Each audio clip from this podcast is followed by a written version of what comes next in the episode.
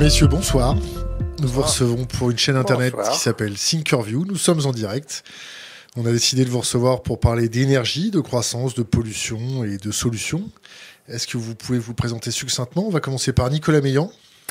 Bonsoir, donc Nicolas Meillan, je suis ingénieur conseil énergie et transport. Je fais partie de l'ASPO, euh, l'association pour l'étude du pic pétrolier et gazier, euh, et aussi membre des éconoclastes et conseiller scientifique euh, au sein de France Stratégie. Jean Laherrère, bonsoir. Bonsoir. Est-ce ben que vous pouvez vous présenter succinctement? Oui, donc je suis un géologue géophysicien à la retraite depuis pas mal de temps. Euh, donc, euh, je me suis intéressé au pétrole parce que j'étais passionné de, pêche sous-marine. Donc, euh, c'était le début de l'exploration pétrolière offshore. Et j'ai exploré tous les grands déserts du monde. Alors, j'ai commencé par le Sahara, où j'ai participé à la découverte du champ d'Assim Saoud, qui est le plus grand champ de pétrole d'Afrique, et le, de Hassim qui est le plus grand champ de gaz d'Afrique et qui à l'heure actuelle alimente encore euh, pour, par sa production la moitié du budget algérien. Donc vous voyez, on a laissé des, des choses en Algérie. Après avoir exploré pendant cinq ans les déserts sahariens, je suis allé explorer les déserts australiens, donc, euh, où là on n'a pas fait de découverte, mais euh, alors que le Sahara était, était un, désert très fréquenté où on trouvait des restes de, euh, de l'homme, notamment des fléchettes, de, des fléchettes, des restes de, euh, de. Là, ans, c'était fertile. Euh, L'Australie, le Simpson désert, moi j'étais dans des endroits où il n'y avait jamais eu d'être humain qui avait pénétré. On a, tracé, on a été les premiers à traverser le Simpson désert avec un camion, alors que le Sahara, ça a été fait par l'expédition Citroën dans les années 30, en plus je ne parle pas. Et euh, donc après ça, après cinq ans d'Australie, j'ai fait les. À ce moment-là, je suis parti au Canada. Et là, j'ai fait les grands déserts euh, gelés du, hein, du Grand Nord, du Grand Nord canadien, et en même temps euh, aussi un peu du côté américain. Et puis après, donc 15 ans d'expatriation, je suis retourné au siège en 72. De chez Total Chez Total, puisque j'ai j'ai commencé avec la CFP, qui est devenue Total. Et là, donc, j'ai, euh, je me suis occupé de négociations. Euh, dans les années 72, je, crois que je suis allé 11 fois en Amérique du Sud. J'ai signé des contrats en Pérou, en Bolivie. Euh, après, donc, je me suis occupé de l'étude des bassins. Après, j'étais le directeur des études techniques. Et euh, en 91, euh, on a eu un nouveau président qui s'appelait Chourouk et qui a décidé que, euh, à ce moment-là, les actionnaires demandaient de faire des taux de profit de l'ordre de 15%. Donc il disait un baril à 15% d'actualisation à 10 ans en valeur nulle, donc je ne fais plus d'études de futur. Donc tout ce qui. Les études de futur, je ne veux plus en entendre parler. Moi, j'étais en charge de, euh, des études de, prévision, etc. Et donc j'ai été mis à la retraite à 61, 60 ans, à 60 ans, alors que moi je, voulais rester jusqu'à 65. Et donc comme euh, j'avais euh, beaucoup travaillé sur les données de, pétrolières qui sont des données confidentielles qu'on achète à des compagnies d'espionnage, comme Pétroconsultant, je suis allé voir les gens de Pétroconsultant qui, étaient simplement des collecteurs de données. Hein, qui maintenant qui a été racheté par une boîte américaine qui s'appelle IHS, qui, qui, qui, contrôle toutes les données pétrolières, mécaniques, euh, euh, des armes, ils ont acheté Gens, etc. Et je leur ai dit à Pétroconsultant, euh, vous avez les données, moi j'ai une méthode de, de pour les exploiter et faire des, prévisions. Donc je suis d'accord. Donc pendant plusieurs années, j'ai fait des rapports avec les meilleurs experts français, notamment Alain Perraudon, qui, est le meilleur géologue pétrolier, qui a écrit des tas de bouquins sur, euh, sur l'exploration pétrolière, et notamment il a été le premier à dire, parce que si vous voulez, autrefois, le pétrole était exploité, comme on a commencé à exploiter le pétrole en France, euh, à Pichelbronn, parce qu'il y avait des suintements Hein, et on exploitait le, pétrole comme médicament et puis pour graisser les, roues des brouettes. Donc Michel Brandt, ça a démarré, ça a été la première compagnie à action pétrolière, ça a été en, France, Michel Brandt. En plus de ça. Est-ce que ça vous parle les sept sœurs ah ben, euh, je vais vous parler des sept sœurs, bien sûr. avant, avant, je vais vous couper, je suis désolé, je vais redonner la parole à Nicolas Meillan. Ah oui, je suis toujours, toujours trop long. C'est toujours un plaisir. ne vous inquiétez pas, on a le temps et on va pouvoir prendre tout notre temps. Nicolas Meillan, vous nous avez parlé du pic gazier, du pic, euh, du pic pétrolier. Euh, est-ce qu'à votre avis, les politiques sont informés, correctement informés de ce phénomène? Alors, je pense que les, politiques en ont entendu parler, mais quand vous parlez de contraintes sur la disponibilité de pétrole, ce qu'on va vous dire, la première chose, c'est il y a 40 ans, on nous disait qu'il restait 40 ans de pétrole, et 40 ans plus tard, il reste toujours 40 ans de pétrole. Donc, a priori, dans 40 ans, il en restera toujours 40 ans. Mais à quel prix? Mais à quel prix? Mais surtout, en fait, ils n'ont pas la bonne information. Euh, c'est-à-dire que vous avez différents types de réserves.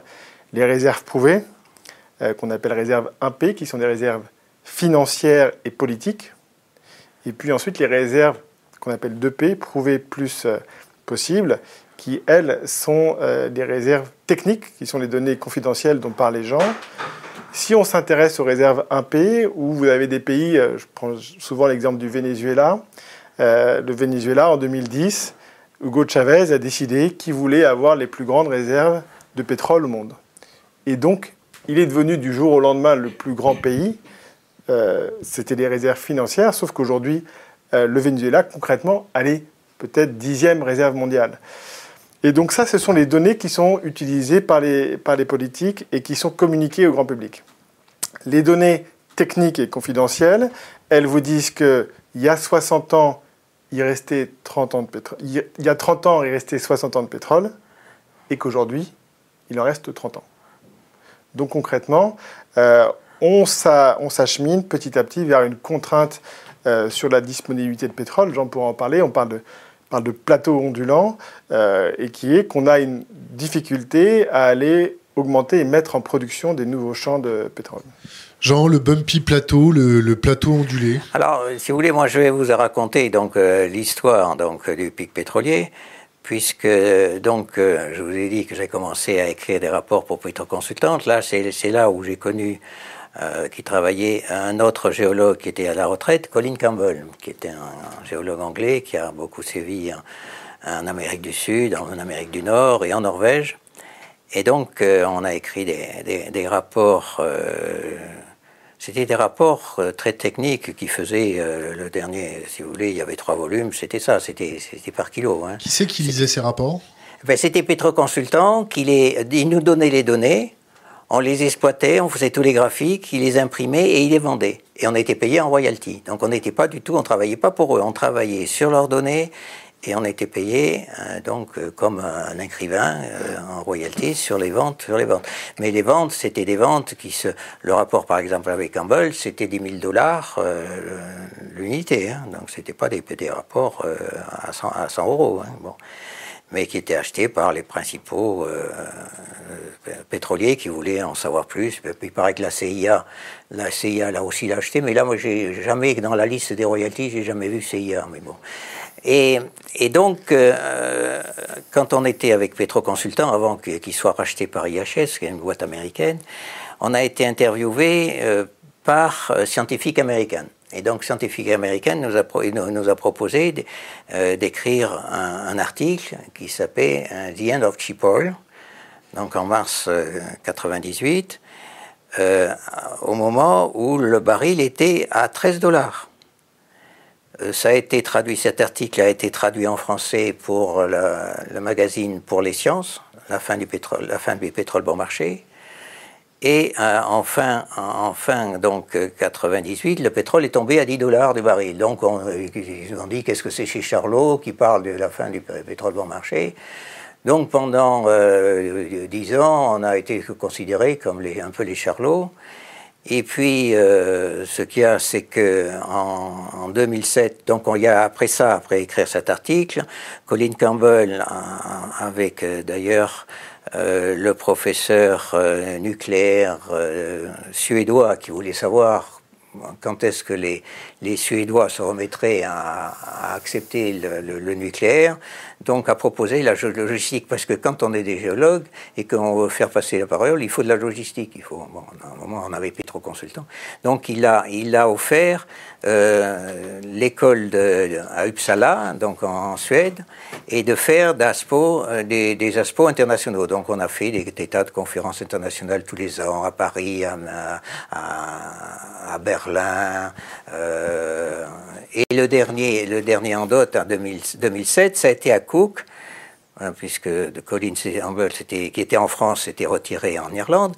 Et là, le, secrétaire d'État, l'ancien secrétaire d'État de l'énergie, Cheslin Giger, nous est venu faire le, vous savez, le, guest speaker, euh, en disant Vous avez gagné.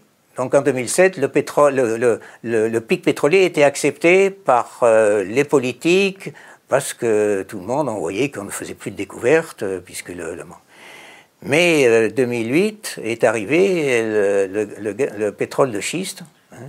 Et la crise?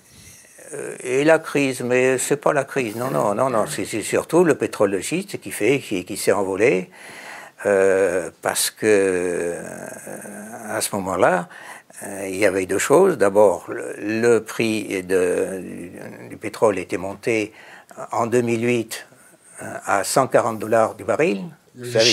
C'était les Chinois qui faisaient le plein de stock pour les Jeux Olympiques. Hein. donc ils, ont acheté jusqu'au mois de juillet et puis après ils ont donc euh, il, a, il a dégringolé, mais il était quand même fort élevé. Et, et donc le pétrole euh, étant, euh, le prix du pétrole étant assez élevé, on pouvait exploiter du, pétrole qui n'est pas du tout dans les schistes, mais dans des grès compacts, grâce à la fracturation et au forage horizontaux. Ces deux techniques sont des, techniques qui sont euh, utilisées depuis 50 ans. par exemple, le premier gisement de gaz aux, États-Unis, c'était le gaz de, schiste de Fredonia en 1821. Mais à ce moment-là, si vous voulez, le, gaz était pour l'éclairage, et l'éclairage était fait par soit du gaz, soit du gaz de, l'huile de baleine. Et l'huile de baleine, à ce temps-là, c'était 1000 dollars du baril. Et si vous voulez, euh, quand est arrivée la découverte euh, en 1859 de Drake en Pennsylvanie, euh, où ils ont euh, faut retrouver du pétrole dans un endroit qui s'appelait Oil Creek. Donc il y avait des, hein, des, indices, ils ont trouvé donc du pétrole à, 25, à, 21 mètres de profondeur. Donc vous voyez, c'était pas profond, mais ça a été du pétrole donc qui a jailli en quantité et qui a fait écrouler le prix du baril, qui fait que ça a sauvé les baleines et ça a tué le, gaz de schiste de Fredonia. Donc, si vous voulez, qui était déjà du, gaz de schiste. Ça a été abandonné. Et il n'est revenu que, plus tard. On faisait la fracturation en ce temps-là, on faisait pas, la fracturation se faisait à coup de, euh, de nitroglycérine, on mettait des explosifs, et puis on fracturait, etc. Mais euh, dans les années 2000, 2008, on a commencé, des, promoteurs ont commencé à exploiter le, gaz de schiste du, Barnett. Et, ça, ils ont fait. Euh, ma, question concernait les politiques et leur capacité à s'informer correctement de, la réalité de, ce bumpy plateau, de, de ce pic énergétique. Est-ce que vous avez participé à des réunions de cabinet ministériel Est-ce qu'on vous, vous, a sollicité durant votre ah, carrière? Ah non, non, parce que depuis, depuis, si vous voulez, moi j'ai participé dans les années 97, euh, c'était, il y avait encore euh, euh, le, commissariat au plan. Donc j'ai participé à des, à ce moment-là, j'étais déjà j'étais à la retraite, donc je me, suis, je me souviens la première réunion au commissariat du plan, donc on s'est présenté, il y en était 30 de personnes, puis j'étais le dernier. Et puis j'ai dit à tout le monde, voyez, vous êtes tous là, voyez, j'ai entendu, hein, vous êtes payés pour être là. Moi, je suis à la retraite, je suis pas payé, je suis seul, je suis le seul qui est libre, qui est libre de parler. Vous ne pouvez pas dire quelque chose qui ne plaira pas à votre patron, moi je peux. Donc j'ai participé à des, Hein, euh, des rapports de l'énergie en, 98, je crois, où à un moment ils voulaient pas mettre mes vues et j'ai dit bon ben si vous ne mettez pas mes vues, moi je vais les dire à la presse. Alors ils les ont mis, mais enfin ils les ont mis un peu dans le coin. Quelles étaient vos vues? C'était quoi vos vues? Avec qui allait qui allait avoir un pic pétrolier. Et donc pour eux, ce qui signifie. Ah, mais non, mais pour eux, pour, pour un politique, si vous voulez, toute notre société de consommation est basée sur la croissance. Or, la, la, croissance, c'est de quoi Consommation énergétique aussi. C'est de quoi la croissance? Quand on dit tout le monde parle de la croissance. C'est la croissance, qu'elle est mesurée, c'est le PIB. Bon. Et le PIB, euh, dans les années 90, c'était, c'était, ça dépendait hein, du capital et du travail. Tout le monde, les économistes disaient c'est 50% capital, 50% travail. Et à ce moment-là, moi, j'avais commencé à, étudier. Je me souviens, euh, il y a, une vingtaine d'années, mon premier visiteur, c'était un gars, qui, un Australien, qui venait du XIRO, qui était l'équivalent du, CERN, hein, du CNRS. Euh, non, du CNRS.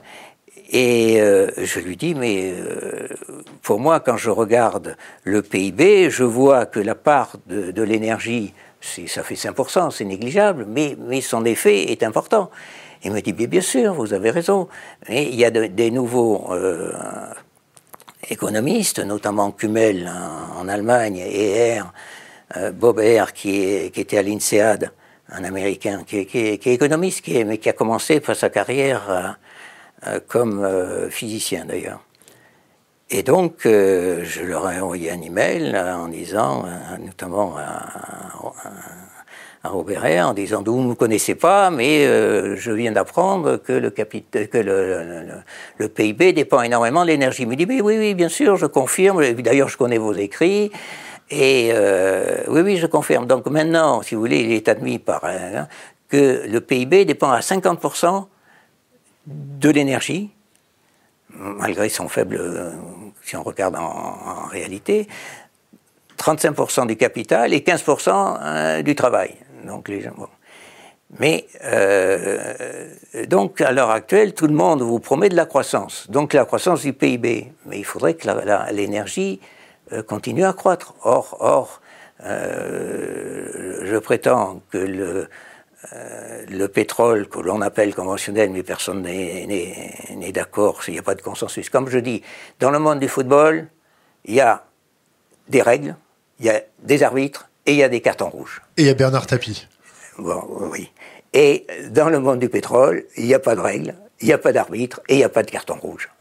Donc tout le monde peut dire n'importe quoi, et notamment euh, quand l'Arabie saoudite euh, décrète que depuis 30 ans, ils ont 260 milliards de réserves, bien que ça voudrait dire restantes. Ça voudrait dire que chaque année, pendant 30 ans, ils ont découvert autant qu'ils ont produit c'est absolument improbable. C'est pas, c'est pas par rapport aux évolutions de techniques de récupération non, non, non, non, non, non, non, non, non, non, non, non, parce que les techniques de récupération, de toute façon, en, conventionnel, les, techniques, elles sont connues. Euh, on, a, quand on a découvert Assim Saoud, on a dit ça fait 10 milliards, maintenant on est à 12, mais donc on était dans on avait pris un chiffre rond.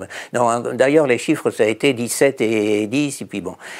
Euh, non, dans le conventionnel, il n'y a pas, il a pas question de, de, prix. De toute façon, toute façon, un champ, ça s'exploite sur 50 ans. Donc, c'est pas le prix euh, une année qui importe. C'est, hein. Et puis, euh, une fois qu'on a fait les investissements, euh, y a, Quand ils ont compris que, que, le PIB était interconnecté avec la consommation énergétique, ils ont, ils ont eu un petit peu froid. Ah mais maintenant, mais maintenant, c'est que d'abord, d'abord, euh, il ne vous parle, il vous parle de croissance, il vous dit pas du PIB. Et puis quand il, si vous dites du PIB, mais vous savez que vous avez quatre PIB. Vous avez un PIB en valeur courante, ou en valeur constante, ou à, parité d'achat, courant ou constant. Donc par exemple, la France, si vous prenez le classement euh, euh, l'année dernière pour la, Banque mondiale, vous pouvez dire qu'elle est en cinquième, sixième, septième ou neuvième position. Mais ça dépend de votre définition du PIB. Mais personne ne vous, ne vous définit. Quand quelqu'un vous dit quelque chose, il vous définit jamais de quoi il parle. Donc il peut dire un peu tout ce qu'il veut, puisque sa définition. Euh, je, vais, je vais, redonner la parole à Nicolas Meillon. Oui, je parle trop. Non, non, non, vous ne me parlez pas trop, il n'y a aucun souci. Hein. Euh, Nicolas Meillon, est-ce que le, les politiques nous maintiennent dans un brouillard euh, Euh, est-ce que les, scientifiques sont maintenus dans un brouillard ou est-ce qu'on n'aborde pas assez correctement le problème en face? Est-ce qu'on ne met pas assez les doigts dedans? Qu'est-ce qui se passe? Je pense qu'ils ne sont pas conscients, je pense qu'ils sont pas conscients du, du problème énergétique. je ne pense pas qu'ils croient à cette contrainte. Euh, comme disait Jean, il y a les travaux de Gaël Giraud notamment qui est, venu chez vous, hein, qui parle d'une dépendance, je crois, presque à 60%. C'est la dépendance de la croissance du PIB. Donc pour augmenter euh, le PIB de 1, il faut euh, augmenter l'énergie de 0,6 en gros. Donc ça, c'est des choses qui sont admises par des experts. Aujourd'hui, on ne se rend pas compte et, on ne comprend pas effectivement que si on a des difficultés aussi à, à croître notre PIB, c'est parce qu'on va avoir des difficultés à, faire croître la consommation d'énergie. Alors ce qui est vrai, c'est que on consomme de moins en moins d'énergie pour générer un dollar de PIB, mais ça ne, ça ne diminue en rien notre dépendance. C'est juste qu'on en consomme un peu moins, mais la dépendance reste extrêmement forte. Donc quand, euh, quand, on va, quand on ne va plus réussir, parce que le pétrole, il faut bien le dire, c'est le sang de l'économie. C'est le pétrole, c'est ça qui permet d'avoir cette économie mondialisée qui permet d'avoir des bateaux qui transportent toutes les marchandises autour de nous, qui nous permet de nous déplacer tous les jours. Le jour où on a une contrainte de pétrole, les choses se compliquent très vite. Il suffit de voir en France quand vous avez quelques, quelques stockages pétroliers qui sont bloqués, en trois jours à Paris, il n'y a plus d'essence. Vous avez un problème quand il n'y a plus d'essence à Paris en trois jours, c'est que les gens ne peuvent plus aller travailler. Euh, et donc là, je, crois qu'aujourd'hui, cette contrainte-là, il ne l'anticipe pas, en tout cas, disons, à court ou moyen terme. Jean, vous voulez rebondir? Oui, euh, vous, parlez, vous parlez de, de ce que les, gens ne sont pas. Euh, enfin, je dirais que l'information, l'information est très manipulée et elle est surtout réservée. Euh, je vais vous citer un exemple. Un exemple, tout le monde, notamment les gilets jaunes, réclament l'égalité fiscale. Bon. Donc moi je dis l'égalité fiscale, très bien, est-ce que vous savez, est-ce que vous avez jamais entendu dire que le gazole que vous consommez, hein, le gazole hein, euh, est très performant. Et on vous dit, un moteur diesel consomme 20% de moins qu'un moteur d'essence. Alors tout le monde vous dit, c'est parce que le moteur diesel est conçu, il n'y a pas de bougie, la compression, etc. Bon, c'est vrai en partie, mais la grande réalité, c'est qu'un litre d'essence hein, est 13% moins énergétique qu'un litre de gasoil. Est-ce que vous avez jamais hein, entendu ça Alors moi j'ai commencé à faire des recherches et j'ai dit 7%. Et puis Nicolas m'a corrigé, il m'a dit mais non, c'est pas 7%, c'est 12. En définitive, c'est 13, enfin, ça dépend des chiffres. Donc un litre hein, quand vous achetez hein, de, l'essence ou du diesel, vous achetez de l'énergie. Donc c'est normal que vous payiez, euh, puisque c'est vendu au litre et non pas au poids. Si c'était vendu au poids, il n'y aurait pas de problème, puisqu'il est 13% plus lourd. C'est ça pour ça qu'il est plus énergétique. Et donc, à l'heure actuelle, l'égalité fiscale, c'est pas comme le dit le gouvernement, il faut euh, vendre le, le, fuel au même prix que l'essence, il faut le vendre 13%. Donc moi j'estime la plus, plus chère que l'essence, au litre. Donc, cette niche fiscale, vous savez combien ça représentait? Hein, En 2017, c'était 16 milliards d'euros. Alors l'ISF à côté avait 4 milliards, il a l'air ridicule. Si vous faites le cumul depuis 1980 de cette euh, niche fiscale, c'est 500 milliards d'euros. C'est colossal. Mais vous n'en avez jamais entendu parler de ça?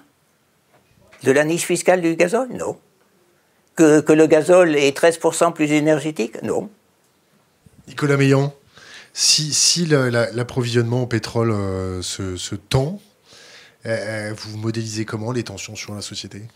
Sur les marchés financiers, sur le local Alors déjà que si on a moins de pétrole pour faire de, la croissance, on va quand même avoir un petit problème pour commencer à rembourser nos dettes.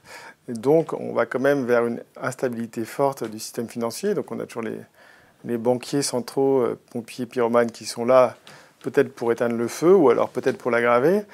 Mais plus concrètement parlant, euh, quand il y a un souci sur le pétrole, alors c'est pas pas que la, raison des gilets jaunes, mais il faut quand même se rappeler euh, ce qui s'est passé sur les, gilets jaunes, ce qui a créé, ce, qui a, ce qui a allumé la mèche, c'est que vous avez des gens qui devaient faire un compromis, un choix entre faire le plein de course et faire le plein d'essence. Donc ce n'était pas une contrainte de disponibilité, mais ça l'était par le prix. Euh, et donc, euh, et certaines personnes disent, ben moi, ça me coûte plus cher d'aller travailler avec le prix que ça me coûte que de rester chez moi. Quand vous avez demain une contrainte sur le pétrole, si on est moins approvisionné, on a directement, je vous dis, c'est le sang de la société. Donc le cœur de la société s'arrête de battre. Donc il faut anticiper ça et il faut trouver des solutions pour que les gens qui en dépendent le plus, et ce n'est pas le cas de tout le monde, les gens qui habitent en ville, par exemple, ne dépendent pas de pétrole. Mais il y a beaucoup de gens en France qui n'ont pas le choix. Et ces gens-là, il faut qu'on puisse les aider à s'organiser pour qu'ils trouvent des solutions pour moins dépendre. Jean, euh, durant votre longue carrière, euh, vous avez connu la guerre, vous avez connu euh, les restrictions, oui. Les restrictions, vous avez connu le premier choc pétrolier. Oui. Vous avez connu. Oui, mais j'ai connu les 30 glorieuses. C'était bien ça, non? Depuis 47, de 45 hein, à, 73. Hein. Parce qu'en définitive, comme je dis, le meilleur, le plus grand cadeau que m'a fait mon père, qui a fait les deux guerres, c'est quand j'ai commencé ma carrière, l'Europe était à reconstruire. Donc, si vous voulez, euh, plus les, pays ont été euh, anéantis, hein, c'est-à-dire les plus euh, qui ont eu le, plus de, croissance, c'est-à-dire l'Allemagne et le Japon. Enfin, la France, donc on a reconstruit. Et les Trente Glorieuses, donc je les ai connues, mais je ne me suis pas aperçu que c'était les Trente Glorieuses. Tout, tout, et, et c'était la, la, croissance du pétrole, c'était 7% par an c'est prodigieux, alors que maintenant, on est pratiquement plat. Si vous prenez le conventionnel, on est, plutôt plat, et puis on, va, on va décroître. Donc, si vous voulez, euh, vous ne réalisez pas quand, tout, va bien. Vous ne, vous le réalisez que, quand euh, ça va commencer à aller mal. Et, moi, je dis, je suis désolé, mais euh, je vais laisser à mes petits-enfants euh, une, société de consommation qu'il faut complètement euh, changer. Et donc, euh, je leur dis, vous allez, il faut que vous changiez. C'est pas, c'est pas à moi à changer, c'est vous qui allez changer, mais vous allez devoir changer parce que la société de consommation qui est basée sur l'énergie et la dépense, la société de consommation, il faut jeter pour, il faut jeter, consommer tous vos, hein, vos, instruments. Ils sont conçus au bout de deux ans, il faut les changer. Hein, ben ça, euh, il faudra que ça change. Votre génération, est-ce qu'elle a, est qu'elle a compris ce qu'elle, a, ce qu'elle avait achevé pendant cette Trente Glorieuse? Est-ce qu'elle a compris le, le, problème qu'elle laisse aux nouvelles générations? Oui, oui, parce que, parce que, si vous voulez, moi, je me suis beaucoup intéressé euh, par, aux vraies données, etc. Mais, mais, mais euh, je, je, suis effrayé de voir comment euh, la, plupart des, informations. Je suis désolé, l'information euh, en, France est mauvaise. Vous voulez, moi, je, voulais simplement avoir, quand j'ai fait l'étude, par exemple, j'ai fait un papier sur les gilets jaunes, hein, qui était le, nombre de foyers fiscaux l'INSEE qui est payé, comme je dis, moi, hein, j'ai payé, tout, ça, c'est moi qui paye euh, en contribuable. Euh, les droits de, l'homme de, 1789 nous dit qu'on a le droit à l'information. Euh, bon. Mais non, l'INSEE de, fait des études qui sont que locales, qui de temps en temps, une année, il vous donne le nombre de foyers fiscaux, de l'autre, vous ne l'avez pas. J'ai été incapable de retrouver le nombre de foyers fiscaux en, France dans un rapport. Hein. Vous allez dans des pays comme la Grande-Bretagne, où là il y a le, Free Information Act, eux, ils vous donnent des séries euh, historiques euh, complètes. Moi, je ne les ai pas. Je suis désolé, l'information en France n'est pas, pas à la hauteur euh, de, de, ce que devrait avoir. Le, le français est mal informé. Et donc le scientifique a du mal aussi pour faire ses études. Ah ben euh, oui, moi je passe mon temps à chercher, mais vous savez, moi euh, j'étais habitué euh, que pour faire une découverte, il fallait faire des puits secs. Et, et c'est que que quand on fait des, qu'on a des échecs, que s'en améliore. Un gars qui a réussi toute sa vie. Comme Macron. Oui, bon, enfin, oui, quoi qu'il a eu quelques échecs. donc, on n'apprend que des échecs. Et euh, moi, je, dis à mes petits-enfants, puisque j'ai plus, que des petits-enfants, je lui dis, euh, il faut que vous fassiez des échecs, il faut que vous fassiez des trous secs. Parce que c'est comme ça qu'on apprend. Qu'est-ce que vous pensez du gouvernement Macron? Ben, je, Mon gouvernement Macron, moi, je, je lui reproche euh, beaucoup de choses, mais ce que je, je, dis, les autres sont pires. Qui les autres? Ben, Tout ce qu'on pourrait rêver d'autres. Donc, si vous voulez, moi, le, euh, je, je, dis qu'il euh, devrait faire mieux, mais que les autres feraient pas mieux. Donc, euh, moi, moi je, quand je vote, je vote pas pour, je vote contre. Je suis désolé. Nicolas Meillan, qu'est-ce que vous pouvez nous dire de, des voitures à hydrogène? On reviendra sur le pic pétrolier, les ressources un peu plus tard. La voiture à hydrogène, c'est une vraie alternative comparée à la voiture électrique Est-ce qu'il n'y a pas un peu de greenwashing avec la voiture électrique alors, on va juste replacer un peu, euh, quand on parle de voitures électriques, il y a plusieurs types de voitures électriques. Il y a les voitures la voiture nucléaire. La voiture à batterie, effectivement, qui, peut être nucléaire ou qui peut être hydraulique ou qui peut être au charbon. Ça dépend de là où vous habitez. Donc ça, c'est que des batteries. Vous avez ce qu'on appelle une voiture hybride rechargeable.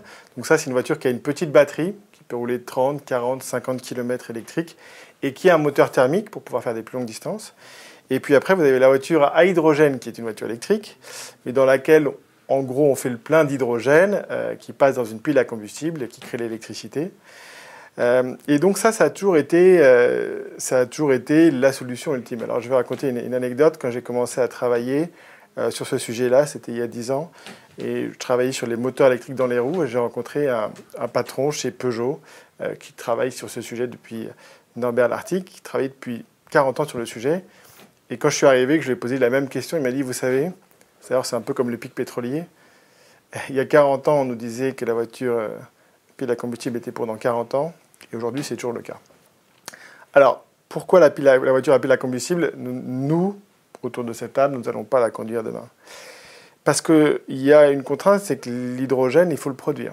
Eh Ça n'existe pas. pas Alors les gens vous disent, oui, mais c'est l'eau, l'hydrogène. Oui, c'est l'eau, sauf qu'il faut casser la molécule en deux et que ça consomme beaucoup d'énergie. Aujourd'hui, l'hydrogène, on, le fabrique à 95% à partir d'énergie fossile. 50% du gaz, 30% du pétrole et le reste qui doit être du, charbon. Donc de l'hydrogène, il faudrait de l'hydrogène vert. Et comment est-ce qu'on fabrique cet hydrogène vert? Alors on va vous dire, bah oui, bah avec euh, des panneaux solaires et des éoliennes. Bah, des panneaux solaires, des éoliennes, aujourd'hui, euh, c'est des coûts qui sont assez importants et c'est un petit peu compliqué pour produire cet hydrogène. Ah bah, c'est surtout l'intermittence. L'éolien, c'est 23% et le solaire, 11% en France. Hein. Donc le reste du temps, qu'est-ce qu'ils fabriquent Le premier problème, donc, hydrogène, il faut le produire. Et le deuxième problème, il faut faire le plein. Alors, au-delà du fait qu'il y a une station hydrogène qui a explosé la semaine dernière en Norvège, qui n'est pas complètement rassurant, une station, c'est un million d'euros. Un pistolet. Euh, un pistolet pour mettre de l'essence, c'est 10 000 euros. Un pistolet pour mettre de l'électricité, c'est 20 à 30 000 euros. Donc si vous deviez mailler l'ensemble du réseau français, 400 stations d'autoroute, 10 pistolets par station, vous faites le calcul, vous arrivez à 5 milliards d'euros. Donc ça coûte cher. Et qui va payer 5 milliards? Ben, Peut-être vous. Moi, je n'ai pas forcément envie de les payer. Et donc aujourd'hui, on a cette contrainte-là qui fait que que ce soit sur une voiture électrique à batterie ou voiture à hydrogène, je suis sceptique euh, sur le fait que ces voitures-là, on va faire des longues distances avec. Donc l'hydrogène, pas dans les voitures. Par contre, ça peut être intelligent en ville. Parce que quand on parle beaucoup de voitures électriques, mais ce qui est intéressant sur la voiture électrique ou le transport électrique, c'est que ça n'émet pas de pollution. Il n'y a pas de pot d'échappement. Et donc ça, en ville, ça délocalise la pollution. Ça la délocalise, mais c'est ce qu'on sait faire très bien depuis longtemps et, et ça fonctionne. Euh, et, euh, c'est plutôt ça reste une bonne chose. Hein. Qu'est-ce qui pollue en ville? Oui, il y a les voitures, mais qu'est-ce qui pollue aussi? Les bus. Donc les bus, il y a des solutions de bus à hydrogène. Les camionnettes, euh, les, taxis. vous avez d'ailleurs des taxis hydrogène à Paris, les Uber. En fait, l'hydrogène, comme la voiture électrique, il faut que ce soit beaucoup utilisé. comme ça, vous pouvez amortir le coût, le surcoût, et comme ça, vous pouvez amortir le coût du, du ravitaillement, de la recharge. Donc en ville, sur des flottes, ça peut faire du sens. Pour, pour tous les Français, pour ceux qui nous regardent, a priori, euh, vous ne roulerez pas en voiture hydrogène, sauf si c'est un taxi. Jean, oui. quand vous voyez des trottinettes électriques dans les rues de Paris, ben, je vis à la campagne, moi. Je viens très, très peu souvent à Paris. Il y a des chanceux ici. Mais, mais euh, oui, oui, oui. Mais je le vois à la télévision. Bon, euh, bon ce, ce qu'il a, moi, ma réflexion, c'est que je, regarde toujours le passé, parce que je dis que hein, il faut regarder le passé. le premier moteur à explosion interne, ça a été Isaac de, de, Rochat, en Suisse, en 1805. C'était avec un gaz à hydrogène. Vous voyez, donc il y avait déjà l'hydrogène. La première voiture électrique, la première voiture a dépassé les 100 km à l'heure. C'est en 1898, jamais la contente. C'était une voiture électrique. En 1900, en 1900 tout, tout le monde vous disait le futur, c'est la voiture électrique. Mais le problème, ça a été la batterie. Et la batterie, euh, la batterie que vous utilisez dans votre voiture, euh, c'est celle d'il y, a, il y a 100 ans. Hein. on est passé au lithium, on n'est plus au plomb. Oui, le lithium, oui, mais le lithium, ça, ça explose. Hein. Ah, le problème, c'est sur le pétrole. Et puis, et puis euh, le lithium, ça va être aussi, aussi, aussi cher que le, le pétrole, hein, et aussi rare. Donc là aussi. Et puis, euh, je suis désolé, mais moi, moi, chaque fois, euh, je, râle contre ces batteries qu'il faut recharger. Il faut que je recharge mon, mon, téléphone portable tout le temps. On est tributaire d'une prise, etc. Vous ne réalisez pas, euh, vous ne pouvez pas, je dirais, moi qui rencontre, traverser tous les déserts, c'est grâce, grâce au pétrole et grâce, hein, le Sahara, et, etc., au 4-4, à la guerre. L'exploration du Sahara, s'il y avait eu les machines de Citroën avec les, chenillettes, mais ça c'était très rare, c'était les Jeeps et les 4x4. C'est pareil, le monde, le monde agricole s'est modernisé à la suite des guerres. oui, oui, non, mais, non, mais la, vous, vous transportez, vous transportez, euh, euh, vous partez dans le désert pour un mois, il suffit de prendre, d'avoir deux ou trois barils dans, dans l'arrière avec une voiture électrique ou une voiture hydrogène, Tintin. Vous avez rencontré le commandant Cousteau? Non, non, non, non, non, non. C'est de la prospection un peu pétrolière, lui, au, tout départ Non, je n'ai pas rencontré Cousteau, mais euh, un de ses trucs, c'était euh, la COMEX. La COMEX avec euh, Deleuze, et, et, qui a fait donc euh, ça a été les premiers qui ont été plongés, qui ont, qui ont plongé par 500 euh, mètres de profondeur avec des mélanges bizarres euh, d'hydrogène et d'hélium. Et, maintenant, la COMEX est complètement converti, qui a fait sa, fortune avec les pétroliers. Et maintenant, il, faut, y construire des, des, trucs pour, le, pour Mars, etc.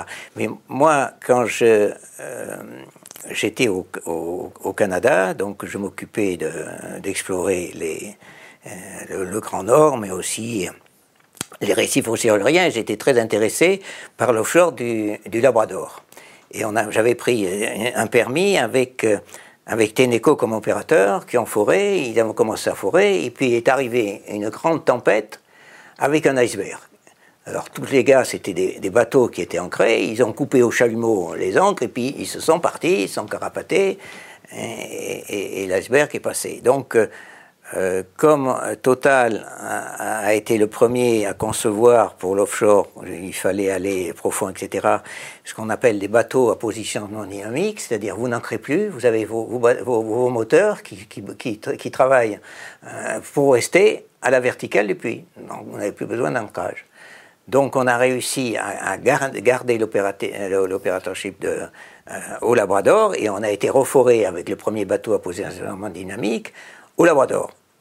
Quand je suis allé sur la plateforme, euh, c'était par 200 mètres d'eau, il faisait froid, et quand j'ai vu les gars de la qui plongeaient, je me suis dit plutôt heureux que moi. Et pourtant, donc, donc euh, j'ai pas connu le, commandant Cousteau, mais euh, dans, dans, mes, je dirais, toutes mes recherches dans les, les il faut, on est toujours placé, moi, à Alger, j'ai explosé le Sahara d'Alger. Alger, euh, j'ai fait beaucoup de pêche sous-marine à Alger. Quand j'étais en, sans bouteille, Adélaïde, là aussi, j'ai fait aussi. Vous avez fait de la pêche sous-marine sans bouteille J'ai fait de la pêche sous-marine. Euh, sans bouteille Sans bouteille, c'était sans bouteille. À la gâchon Voilà, voilà. Nicolas Meillan, les gaz de schiste, euh, ça coûte un peu de pognon aux exploitants en ce moment-là. Est-ce que c'est viable à, plus long terme? Alors, je pense qu'il faut effectivement parler un peu de ça, parce que j'en parlé du pic pétrolier, du pic de pétrole conventionnel. 75% de la production de pétrole qui a été passée, reconnue par l'Agence internationale de l'énergie en 2008. Et donc, qu'est-ce qui s'est passé après? Vous avez eu des prix du pétrole élevés entre 2011 et 2014. vous avez eu beaucoup d'argent disponible aux États-Unis avec les politiques monétaires. Et donc, on a développé cette nouvelle industrie de pétrole conventionnel, pétrole de Rochemer, et qui a repoussé, qui nous a donné un peu d'air, ou la dernière picouse, qui a repoussé le pic pétrolier à, d'autres horizons. Ça a commencé avec le gaz, ça a continué avec le pétrole. Euh, alors, deux choses différentes. On va parler du gaz d'abord. Euh, le gaz de schiste qui est quand même intéressant, effectivement, que ce soit gaz ou pétrole, c'est que c'est quelque chose sur lequel euh, les pétroliers ne gagnent pas beaucoup d'argent. Un chiffre récent de Ristad qui parlait que 90% des entreprises du secteur ne gagnaient pas d'argent, c'est-à-dire que leur coût, euh, leur bénéfice, l'argent qu'ils gagnaient était plus faible que ce qu'ils investissaient. Euh, et aujourd'hui, alors un truc quand même drôle sur le gaz de schiste très rapidement, notamment sur la position française. Vous savez que la France a refusé et a interdit l'extraction du gaz et du pétrole de schiste. Euh, par contre, en, mars dernier, pour ceux que ça intéresse, sur le, site département américain de l'énergie, vous verrez que la France a été euh, champion du monde, le plus grand importateur de gaz liquéfié. Euh, et dans le gaz liquéfié américain, vous avez 70% de gaz de schiste. Alors, petite remarque, hein, quand on parle de la plupart des termes employés, vous avez entendu parler des schistes bitumineux ce n'est ni des schistes, ni du bitume. C'est du kérogène immature qui ont été exploités avec les schistes d'Autun euh, dans les années. Euh, il faut chauffer. Il faut chauffer, il faut faire. Donc c'est du kérogène euh, immature, c'est-à-dire qu'il faut faire une pyrolyse. Donc il faut chauffer. Ils sont utilisés, par exemple en Estonie, pour faire marcher les centrales, ces centrales comme de la tourbe. C'est comme de la tourbe. Ou alors on peut le transformer en pétrole en chauffant à 600 degrés. Parce que si vous voulez, la nature fait cette pyrolyse du kérogène avec, en profondeur, avec entre 50 et 100 degrés et quelques millions d'années. Et la pression et température, si vous voulez. Donc, les schistes bitumineux, c'est ni des schistes ni du bitume. Le gaz de schiste, c'est pas, ça vient pas des schistes, ça vient de créer comme le pétrole de schiste ou de roche-mer. C'est pas du tout donc la roche-mer, ça, ça vient du réservoir compact à côté de la roche-mer, qui est alimenté hein, et que l'on produit grâce à des fissures qu'il faut euh, ouvrir et maintenir ouvertes par du sable. Vous savez combien maintenant Tout un tas d'autres saloperies. Hein. Euh, oui, mais enfin, rien que de sable, rien que de sable. pour faire une fracturation, il vous faut 40 camions pour maintenir la pression, pour envoyer suffisamment de pression.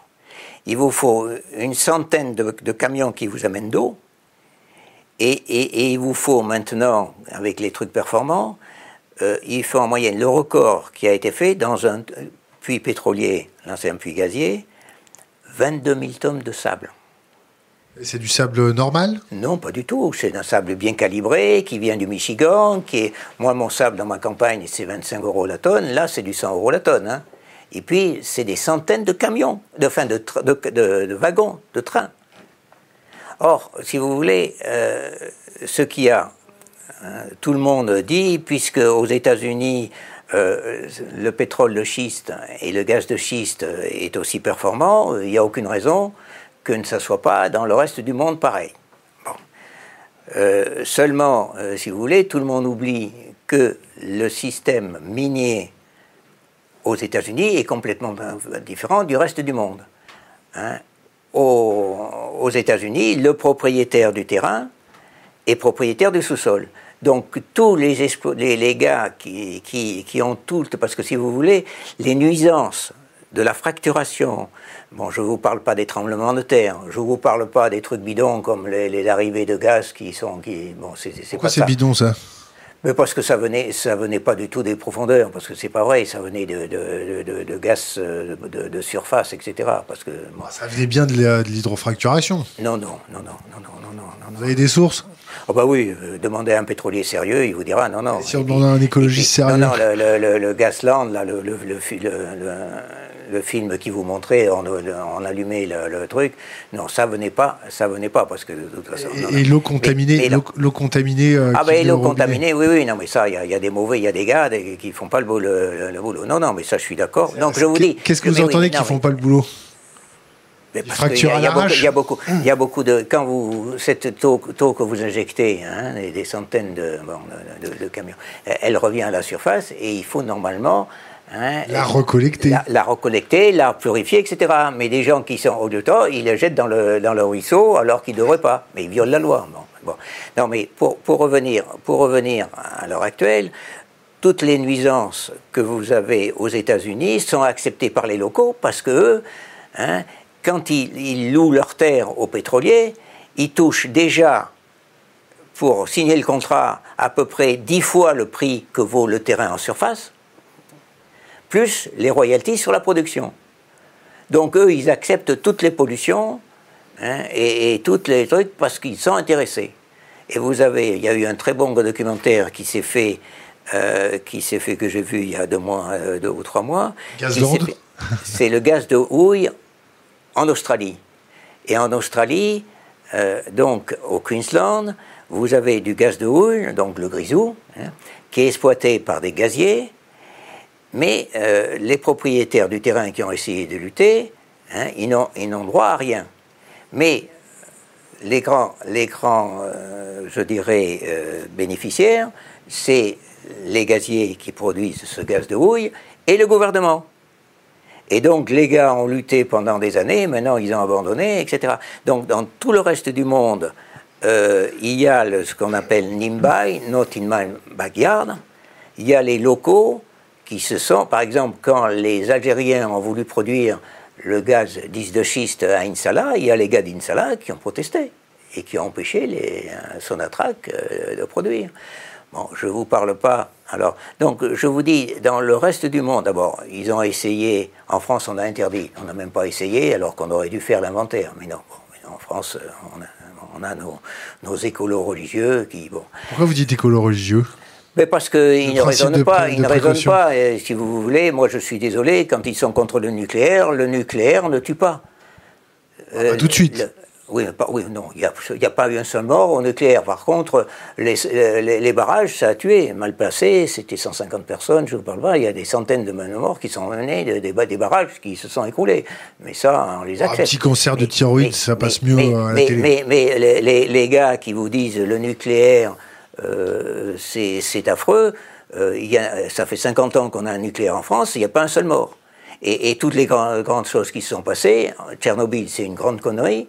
Hein, les militaires voulaient voir ce qui se passait, ils ont désamorcé toutes les alarmes et puis ils ont voulu voir ce qui se passait, ben, ça a sauté, ils voulaient voir ce qui. Euh, Fukushima, Fukushima euh, tout le monde le sait qu'il y a des, des, tsunamis, mais euh, les gens de TEPCO, euh, qui sont des. bon, euh, qui, nous a, qui nous achetait notre MOX. Ah. C'est le MOX? Ah, peut-être, oui, peut-être, oui. C'est quoi le MOX? Oui, oui, c'est l'uranium enrichi, etc. Avec, du plutonium. Du polonium, oui, mais non, en tout cas, les, les, gars, les gars euh, de TEPCO, pour faire des économies de pompage d'eau, la falaise était à 30 mètres de hauteur. Ils ont rabaissé, descendu la centrale à, à 10 mètres. Pour moins pomper faut moins pomper pour faire des économies de pompage. Mais bon, ça je veux bien. Mais les générateurs qui étaient, qui étaient là, ils ont laissé à côté. Alors que hein, là, il n'y avait aucune euh, hein, un câble de 20 mètres, ça ne vous pompe pas de l'énergie. 50 ans, 50 ans à l'échelle géologique, c'est rien quand on dit que le nucléaire tue pas tout de suite. Mais non, mais le, nucléaire, moi je suis désolé, tous les, les, Ne soyez pas désolé. Non, mais l'uranium que l'on a, qui vient des gens, il était, il était dans la nature. Bon, on en a ajouté un peu. Mais, mais, mais les remettre. Moi, je, me souviens que là, quand, quand, quand j'ai commencé à m'intéresser, hein, il y avait dans l'Hérault, il y avait des endroits où tout le monde savait qu'il euh, y avait tellement d'uranium hein, que les, plantes changeaient de couleur, que c'était bizarre, etc. Et personne ne mettait d'habitation. C'était connu qu'il fallait pas mettre une habitation là. On allait chasser le lapin parce que là. Mais euh, Maintenant, il n'y a plus de tous ces trucs-là, puisqu'on a récolté de l'uranium, on l'a, on l'a, on l'a, extrait et on l'a mis dans nos centrales. On l'a un peu enrichi entre temps. On l'a un peu enrichi. Mais oui, mais, tout ça, tout ça, moi je suis. La demi-vie de l'uranium, c'est combien? Non, mais euh, tous ces trucs-là, hein, il suffit de les remettre dans un endroit où on est sûr que ça bouge pas. Et à Bure, je vous assure que ça bougera pas. Je suis géologue. Hein, Pourquoi ça bougera pas? Pas parce que ça n'a pas bougé depuis 100 euh, millions d'années. Je ne vois pas pourquoi ça bougerait, puisque bon. Donc, euh, moi, je suis désolé, je suis un géologue, je raisonne en millions d'années. Et quand on vous dit, on vous dit tout le monde, le changement climatique, c'est affreux. Non, on n'en parle pas, non, Si, on en parle, on en, on en parle. Bon, moi je dis je veux bien, mais euh, je regarde l'histoire. Si vous écoutez euh, le, roi Merlin, ou si vous voulez, tout le monde sait qu'en l'an 1000, hein, les euh, Vikings avaient élevé des vaches au Groenland. Et qu'il y avait de la vigne à Londres. Et que, hein, après, il y a eu le petit âge glaciaire, qui a commencé à 1350, et hein, qui a duré jusqu'en 1850. La Révolution française, c'est dû à quoi Ça est dû à des mauvaises récoltes, et changement climatique et, l'éruption volcanique du Laki, en Islande. Donc les gens qui vous disent il ne faut plus qu'il y ait de changement climatique, mais lequel ils veulent y revenir? Le changement climatique de, de, de 1800 en, en 1800, la, la, la, la, la, Seine gelée tous les ans. Oui, d'accord. Euh, euh, si je vous dis changement climatique, euh, ça, ça, fait dégeler le permafrost.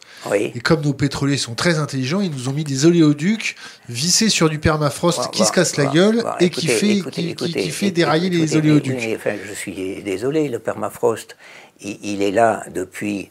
Vous savez que nous sommes en période de glaciation depuis 3 millions d'années.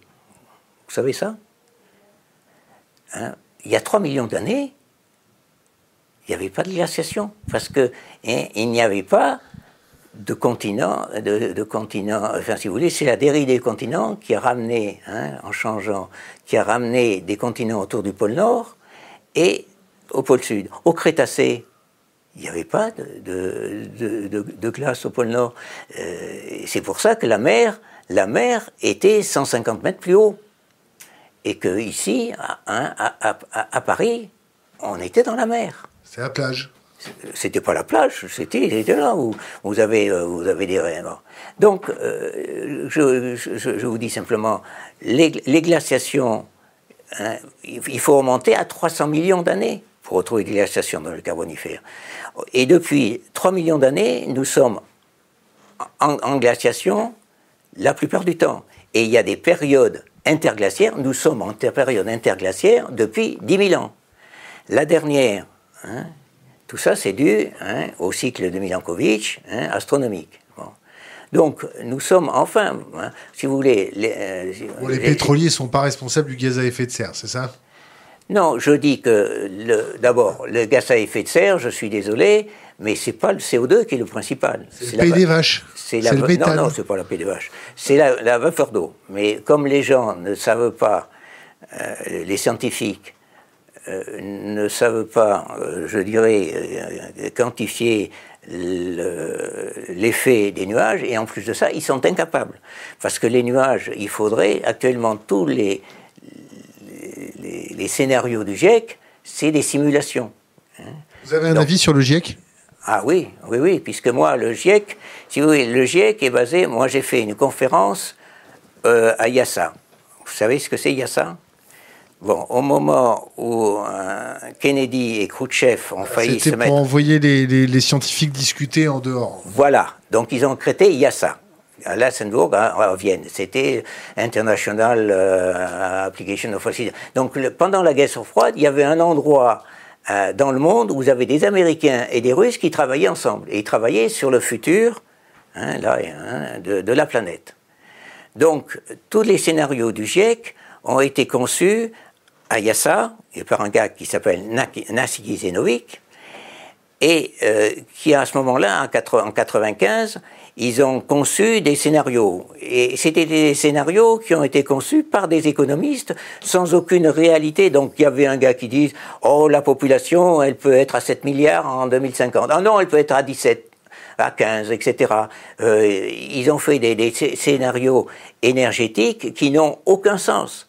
Et c'est toujours ces scénarios qui sont envisagés. Parce que à ce moment-là, via, via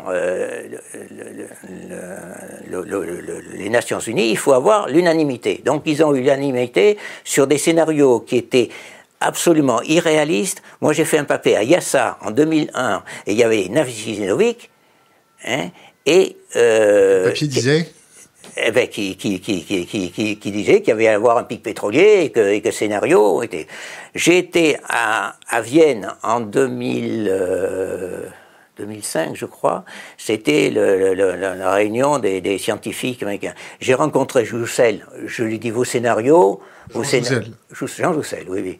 Donc il faisait une présentation, moi je faisais aussi une autre, j'étais le voir, je dis vos scénarios, ils sont, euh, ils sont complètement irréalistes. Ils n'ont rien à voir avec ce que prédisent les, grands experts, l'AIE, euh, bon, etc. Euh, il faut les changer.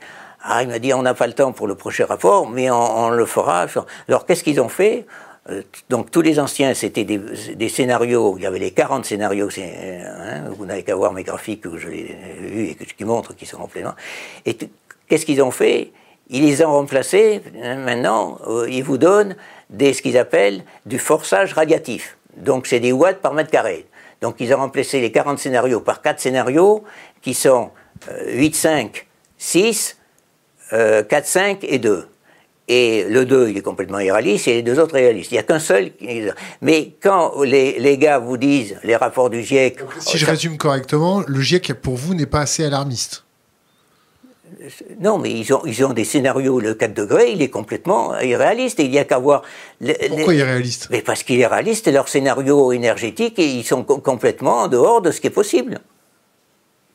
Euh, il y a, il y a, des. Moi, moi je, fais des tas de scénarios qui sont plus pessimistes que, que l'AIE, mais qui prennent ceux de l'AIE, qui sont très optimistes, et ils verront qu'ils euh, sont complètement là. Puis c'est pas Il faut s'attendre à quoi? Il faut s'attendre à temps que personne ne sait quel sera le climat. C'est tout personne ne peut prévoir. C'est pas difficile. Il y a eu des, des, des, rapports qui ont été faits. James Hansen. Donc vous êtes climato-sceptique ou? Moi, je suis, je suis climato-sceptique en, en, disant simplement que on est incapable de prévoir le climat et que les rapports, euh, les, les, les, scénarios du GIEC, mais alors c'est pas difficile. James Hansen a fait ces mêmes scénarios en 98 et il a donné ses prévisions pour 2000 aujourd'hui allez voir mes papiers et vous direz il avait fait trois scénarios.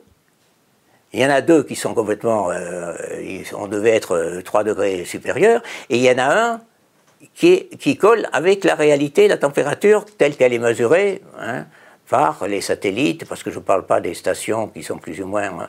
parce que vous savez que les stations, quand elles étaient mesurées, à un moment il faisait très froid, parce qu'il y avait beaucoup de scientifiques dans les goulags, donc il y avait beaucoup de mesures qui étaient faites dans les goulags. Maintenant, il n'y a plus personne dans les goulags pour mesurer les températures froides en Sibérie, donc euh, hein, le nombre de, stations, etc. Mais enfin, pour revenir, les prévisions d'Hansen, de, sur les trois, il y en avait une de bonne, et, celle qui était bonne, sa prévision, c'était pour une, une euh, composition du CO2 qui était de 350 ppm, et on est à 400. Donc, euh, leur scénario, si vous regardez les prévisions anciennes pour aujourd'hui, elles sont fausses. Et si vous regardez toutes les prévisions qu'ils ont fait, etc., ils sont complètement en dehors des, mesures actuelles. il faut, s'attendre à pire? Non, il faut s'attendre à, je ne sais pas. Je ne sais pas. Moi, moi, tout ce que je sais, c'est que dans. C'est que je ne sais rien. C'est que je sais rien. Si, hein, c'est, si vous voulez, c'est une phrase. C'était Jean Gabin. Plus je sais, plus je, je ne sais pas. Hein, et moi, j'ai dit. Hein, euh, c'est un peu plus grave que Jean. Et, et je dis, plus je sais, plus je ne sais pas, et les autres non plus, j'ai ajouté.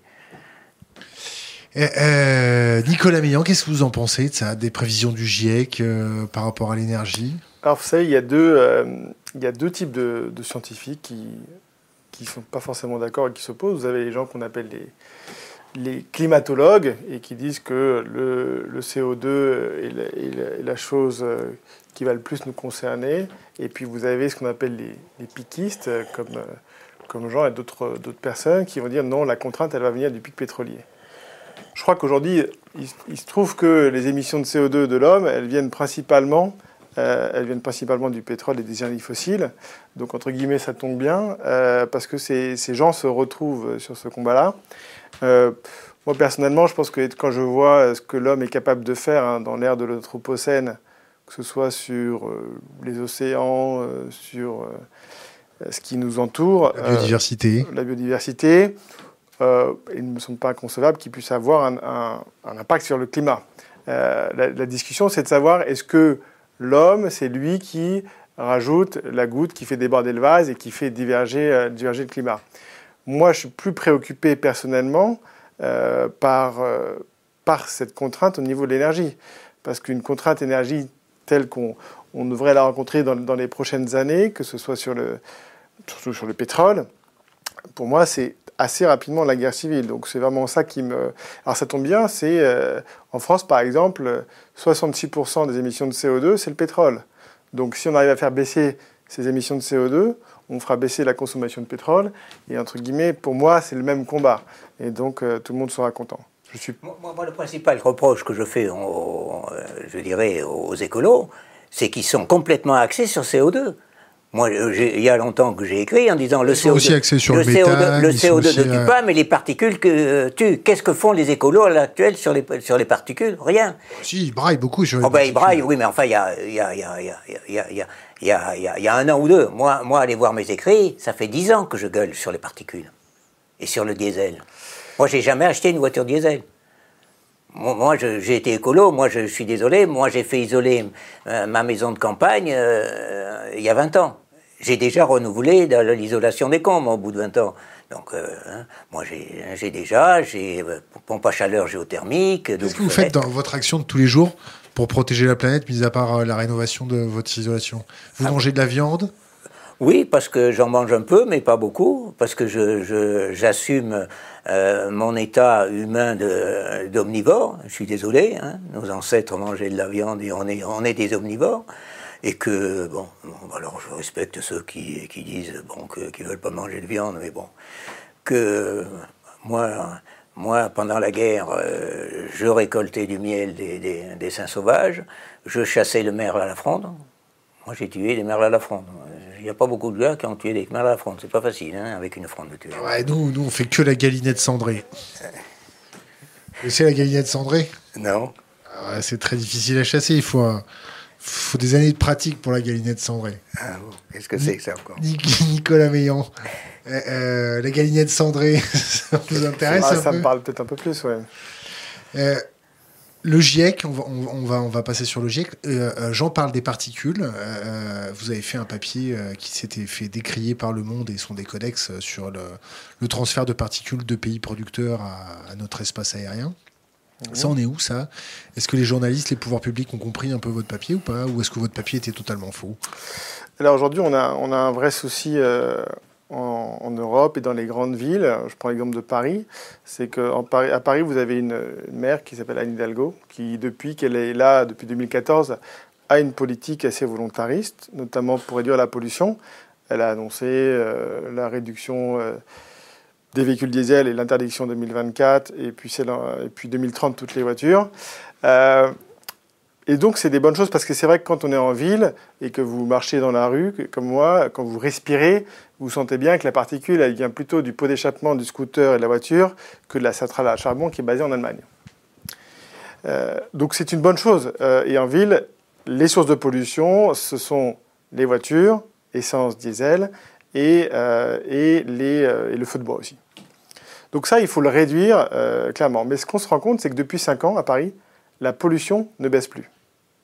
Donc ça veut dire que les voitures sont de plus en plus récentes, donc elles polluent de moins en moins en tout cas sur les particules, puisque les voitures euh, euh diesel sont équipées de filtres à particules. Mais les ça, niveaux. C'est avant ou qu'on les trafique ou pas? Non, non, avant qu'on les trafique. Euh, mais néanmoins, les niveaux de particules ne baissent pas. Donc il y a deux autres sources possibles. Les voitures essence. On s'est rendu compte en fait que les voitures essence émettaient aussi beaucoup de particules qui sont plus petites, 60 nanomètres, donc on parle de particules ultra fines. Et aussi, on s'est rendu compte qu'il y avait une contribution importante de particules, qu'on appelle secondaires, donc qui ne se sont pas formées forcément à Paris, qui sont formées ailleurs en France ou ailleurs dans d'autres pays. Et donc, vous avez plusieurs contributeurs, en fait. Donc, en gros, comment ça marche une particule secondaire? Vous avez deux sources. Il vous faut de l'ammoniac. Et l'ammoniac, il est principalement issu de l'agriculture. D'accord? Et après, il vous faut soit du dioxyde de soufre émis par les navires. Le port de Rotterdam, par exemple, c'est le réacteur de la pollution européenne. On a beaucoup de particules dont l'origine vient de, vient de Rotterdam. Euh, et Retracer les particules? Les particules, vous avez des modèles qui existent au niveau européen où on voit à quel endroit elles sont émises, on voit comment elles euh, fonctionnent. Et c'est d'ailleurs ce que j'avais utilisé euh, quand j'avais eu mes échanges cordiaux avec le monde pour montrer qu'effectivement, on avait bien eu ce nuage de particules qui, qui avait traversé la France. Euh, donc, on sait les identifier. Aujourd'hui, c'est un problème qu'on devrait traiter au niveau européen. Qu'est-ce que ça veut dire? Ça veut dire fermer les centrales thermiques notamment les centrales à charbon. Il n'y en a pas qu'en Allemagne. Il y en a aussi beaucoup en Pologne, où elles sont plus vieilles, où elles émettent encore plus de particules. Et puis vous avez le problème du dioxyde d'azote. Et là, qu'est-ce qui émet le dioxyde d'azote? Vous avez encore ces centrales à charbon euh, thermique, vous avez l'industrie, vous avez aussi encore les bateaux, les bateaux qui émettent beaucoup, hein, que ce soit à Rotterdam, mais aussi en Méditerranée. Hein, pour ceux qui, qui, vont sur la côte d'Azur, ils doivent pouvoir s'en rendre compte de temps en temps. Et puis après, vous avez surtout les voitures et les voitures diesel, le scandale Volkswagen, c'est le dioxyde d'azote. Et donc aujourd'hui, on n'a pas vraiment beaucoup de, politiques qui sont mises en place. Je rappelle juste euh, une anecdote. Hein. La France, euh, sur le dioxyde d'azote, euh, a été, et, a été assigné en justice hein, devant la Cour de justice de l'Union européenne. Pour l'instant, rien n'est fait, fait pour que ce problème soit résolu. J'ouvre une parenthèse de la part de la communauté qui nous fait remonter une information. François de Rugy a annoncé aujourd'hui la mise en place d'un supercalculateur afin d'améliorer les prévisions météo pour un investissement de 150 millions d'euros. Jean, à vous. Oui, non, simplement, je voulais dire que là, aussi, quand on parle de pollution, par exemple, on vous dit euh, les Chinois, ils sont d'accord pour, euh, pour, euh, pour l'accord de Paris et pour la pollution. tout, tout, le monde pense que c'est le CO2. Mais les Chinois, hein, le CO2, ils s'en préoccupent pas. De toute façon, ils ont accepté l'accord euh, de Paris, mais c'est les émissions de CO2 par rapport à leur euh, PIB. Et comme leur PIB est beaucoup, beaucoup plus que le truc, donc ils se sont engagés à rien. Mais euh, les, les, Chinois, ils n'ont qu'une idée en tête, c'est pas le CO2, c'est les particules. Vous savez, c'est ABC, c'est Asiatic Brown Cloud, qui couvre toute la Chine et les Indes c'est une pollution comme il y avait le fog à Londres qui était dû au bois de chauffage. C'était pas du tout le CO2, hein, c'était de la suie à et là, c'est hein, euh, c'est des particules.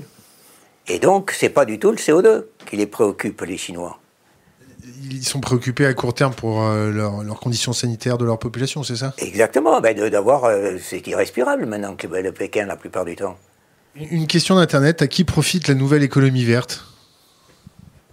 À qui profite la nouvelle économie verte Est-ce qu'il y a déjà une économie verte? Bah, J'imagine que dans l'économie verte, on va mettre euh, les panneaux solaires, les éoliennes, euh, les voitures électriques. Alors les voitures électriques, euh, aujourd'hui, quand vous êtes Renault et que vous vendez une voiture, vous ne gagnez pas beaucoup d'argent. Hein. C'est pour ça que les constructeurs européens, ils vendent pas beaucoup de voitures électriques parce qu'ils gagnent beaucoup moins d'argent que de vendre une voiture essence ou diesel. alors aujourd'hui, il y a un certain nombre d'acteurs, peut-être qui vont lever de l'argent. Tesla a levé beaucoup d'argent. Maintenant, combien de temps ça va durer euh, On a beaucoup de pays où les subventions, que ce soit sur les énergies renouvelables, euh, éoliens, solaires, ou les voitures électriques, commencent à diminuer, voire Les réacteurs aux algues, euh, vous, vous en pensez quoi? Oui, alors ça, c'est des choses qui sont faites. Moi, j'avais regardé le sujet il y a huit ans déjà. Donc, vous mettez dans de l'eau, et je crois que c'est d'ailleurs c'est un des problèmes, dans de l'eau qui doit être qui ne doit pas être salée, vous mettez des algues, des microbactéries et du CO2, ça vous crée, de, ça vous crée du carburant ça peut être éventuellement une solution. Il faut voir à quel coût ça sort. Euh, et puis, euh, c'est toujours le problème de la dose et de quelle échelle on peut obtenir avec ce, type de solution. Donc, il y a des gens qui travaillent là-dessus. Euh, on, les laisse, on les laisse travailler et voir. Il faut, juste rappeler que le pétrole, ça coûte rien. Ça, les gens n'ont pas souvent en tête. On se dit le pétrole, 50, 100 dollars. C'est la nature qui a fait. Quand je, je, prends, je veux dire, 50 centilitres de pétrole, le pétrole, ça coûte moins cher que l'eau minérale les gens n'ont pas forcément en tête. Ils se disent Ah non, c'est vachement cher, 60 euros dans ma voiture. Non, un litre de pétrole, c'est 1,50 euro. Avec les taxes, on enlève les taxes, c'est 50, centimes. 50 centimes. Donc, il vaut plus taxer le coca? Ou, le pétrole, je ne sais pas. Euh, Jean, Jean on, va reparler du climat, parce que euh, la communauté est un peu euh, ah ben, intéressée sur vos propos. oui, mes propos de, de géologue. Moi, je, je, connais des tas de géologues, ils sont, ils sont comme quoi, parce qu'ils ont, ils ont étudié la géologie, etc. Et donc. l'Anthropocène, c'est ben, L'Anthropocène, bon, c'est l'homme, l'homme, qu'est-ce que c'est Bon, maintenant, on est remonté. C'est très amusant parce que quand j'ai commencé un peu à m'intéresser à la science, donc euh, c'était il y a très très très longtemps, l'homme de Néandertal était considéré comme une bête primitive, etc. Tandis que maintenant, on sait que euh, nous avons tous des haines de, de, de, Néandertal. pas, tous, pas tous, les, les, Européens et les Asiatiques. Et, euh, et, que, et, que donc, moi, moi je, je, je, je raisonne sur sur la façon dont, euh, par exemple, euh, l'homme, je, regarde beaucoup, je regarde plus les, films parce que ça m'intéresse pas, mais par exemple les, documentaires. Sur Arte. sur Arte ou sur d'autres, sur, euh, la, fin, la fin par exemple des Mayas. Les Mayas, c'est du changement climatique qui les a, qui les a anéantis. Donc, si vous voulez, moi, sur l'exploitation de leur milieu. Oui, mais enfin bon il y a beaucoup de choses. Mais enfin, donc pour moi, pour moi, pour, pour, pour un, géologue, si vous voulez, pendant 30 ans, non, oui, oui, pendant 30 ans, j'étais géologue, je cherchais ce qu'on appelle des patates. Donc on fait les structures, puisque si vous voulez, le, le pétrolier, hein, d'abord au début, il, il forait sur les endroits où il y avait des suintements. Après, il a vu qu'il y avait euh, des anticlinaux de surface qui euh, piégeait le pétrole, hein, puisque si vous voulez, pour avoir du pétrole, il faut avoir une roche-mère qui a été enfouie, suffisamment ce qu'on appelle la fenêtre à, huile, hein, c'est entre, entre 1000 et 3000, c'est en température qu'il faut dire, et puis la fenêtre à gaz, et puis dessous, c'est tout est cuit. Bon. Et il faut avoir donc une roche-mère, il faut avoir un système euh, de génération d'huile, et il faut avoir une structure avec un réservoir et un truc imperméable pour, dessus. Donc, la connexion avec le climat, avec ça, c'est Alors, le climat. Donc, pendant longtemps, la seule façon de chercher les structures en profondeur, notamment au Sahara, parce que les Sahara, euh, les Américains, les Français ont exploré, les Américains n'en voulaient pas. Ils disaient il n'y a pas d'indices en surface, donc il n'y a pas. Parce que si vous voulez, dans le monde, vous avez à peu près 600 bassins sédimentaires, vous n'avez que 200 qui ont du pétrole.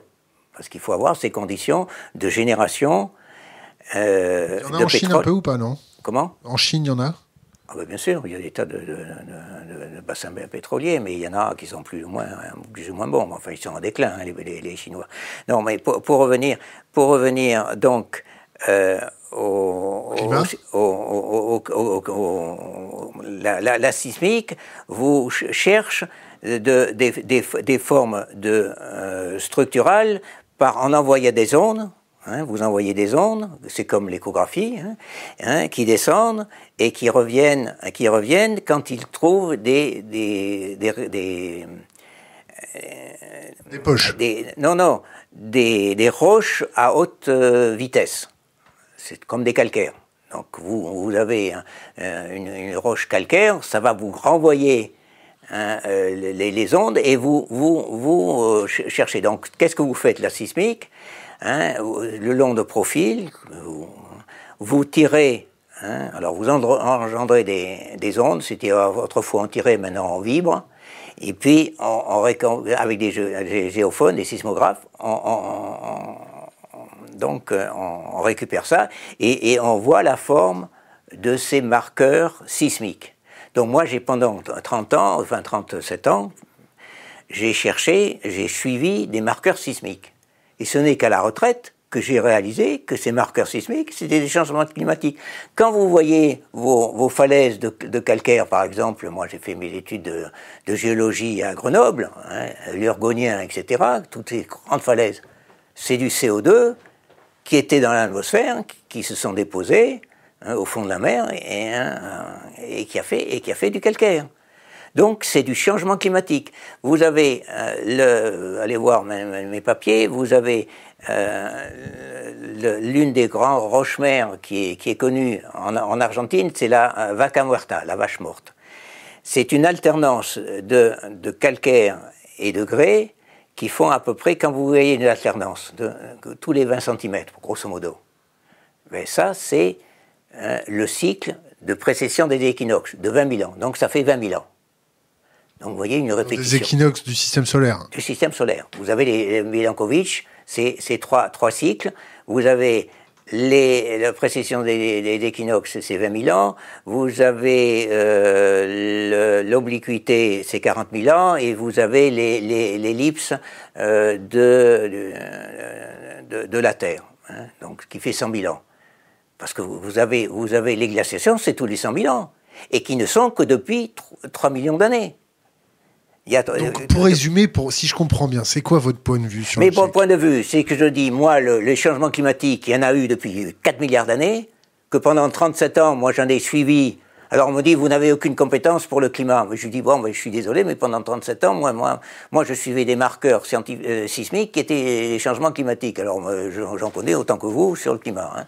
Bon, surtout qu'en plus de ça, hein, tous les, tous les gars qui vous disent, qui font, qui font euh, des, simulations euh, du, du, CO2, moi, la seule référence que j'ai trouvée pour quelle est l'impact du CO2 dans les gaz à effet de serre, c'est hein, une situation, c'est 26%, la vapeur d'eau, c'est 60, et ça, c'est par temps clair. Moi, je cherche encore qu'on me dise hein, quelle est hein, l'influence du CO2 euh, par nuage. D'accord. Là, là, je viens de recevoir un graphique en ppm sur l'augmentation en CO2. Oui. Euh, euh, ça a commencé vraiment à monter en flèche à l'ère industrielle, quand même, non? La concentration oui, mais il y, a des. C'est quand même une sacrée crosse de hockey, non? Non, non, parce que, parce que, non, parce que je suis désolé, je suis désolé, euh, personne euh, n'a des mesures. Si, si, il y a des mesures qui ont été de glace quand même, non? Non, non, mais non, attendez, j'attends, simplement. À l'heure actuelle, vous avez eu des mesures qui ont été faites euh, du CO2 par des scientifiques, qui étaient faits, mesurés, du CO2, etc. Mais ça a été, hein, Berck a fait des papiers, il y, a, des mesures qui ont été mesurées de 400 ppm euh, il y a, il y a 200 ans. Mais on dit non, c'est des artefacts qui se sont gourés, etc. Et on ne veut considérer que les mesures qui ont été faites dans les carottes de glace. Hein, la spécialité de Joussel, etc., et de Lorius.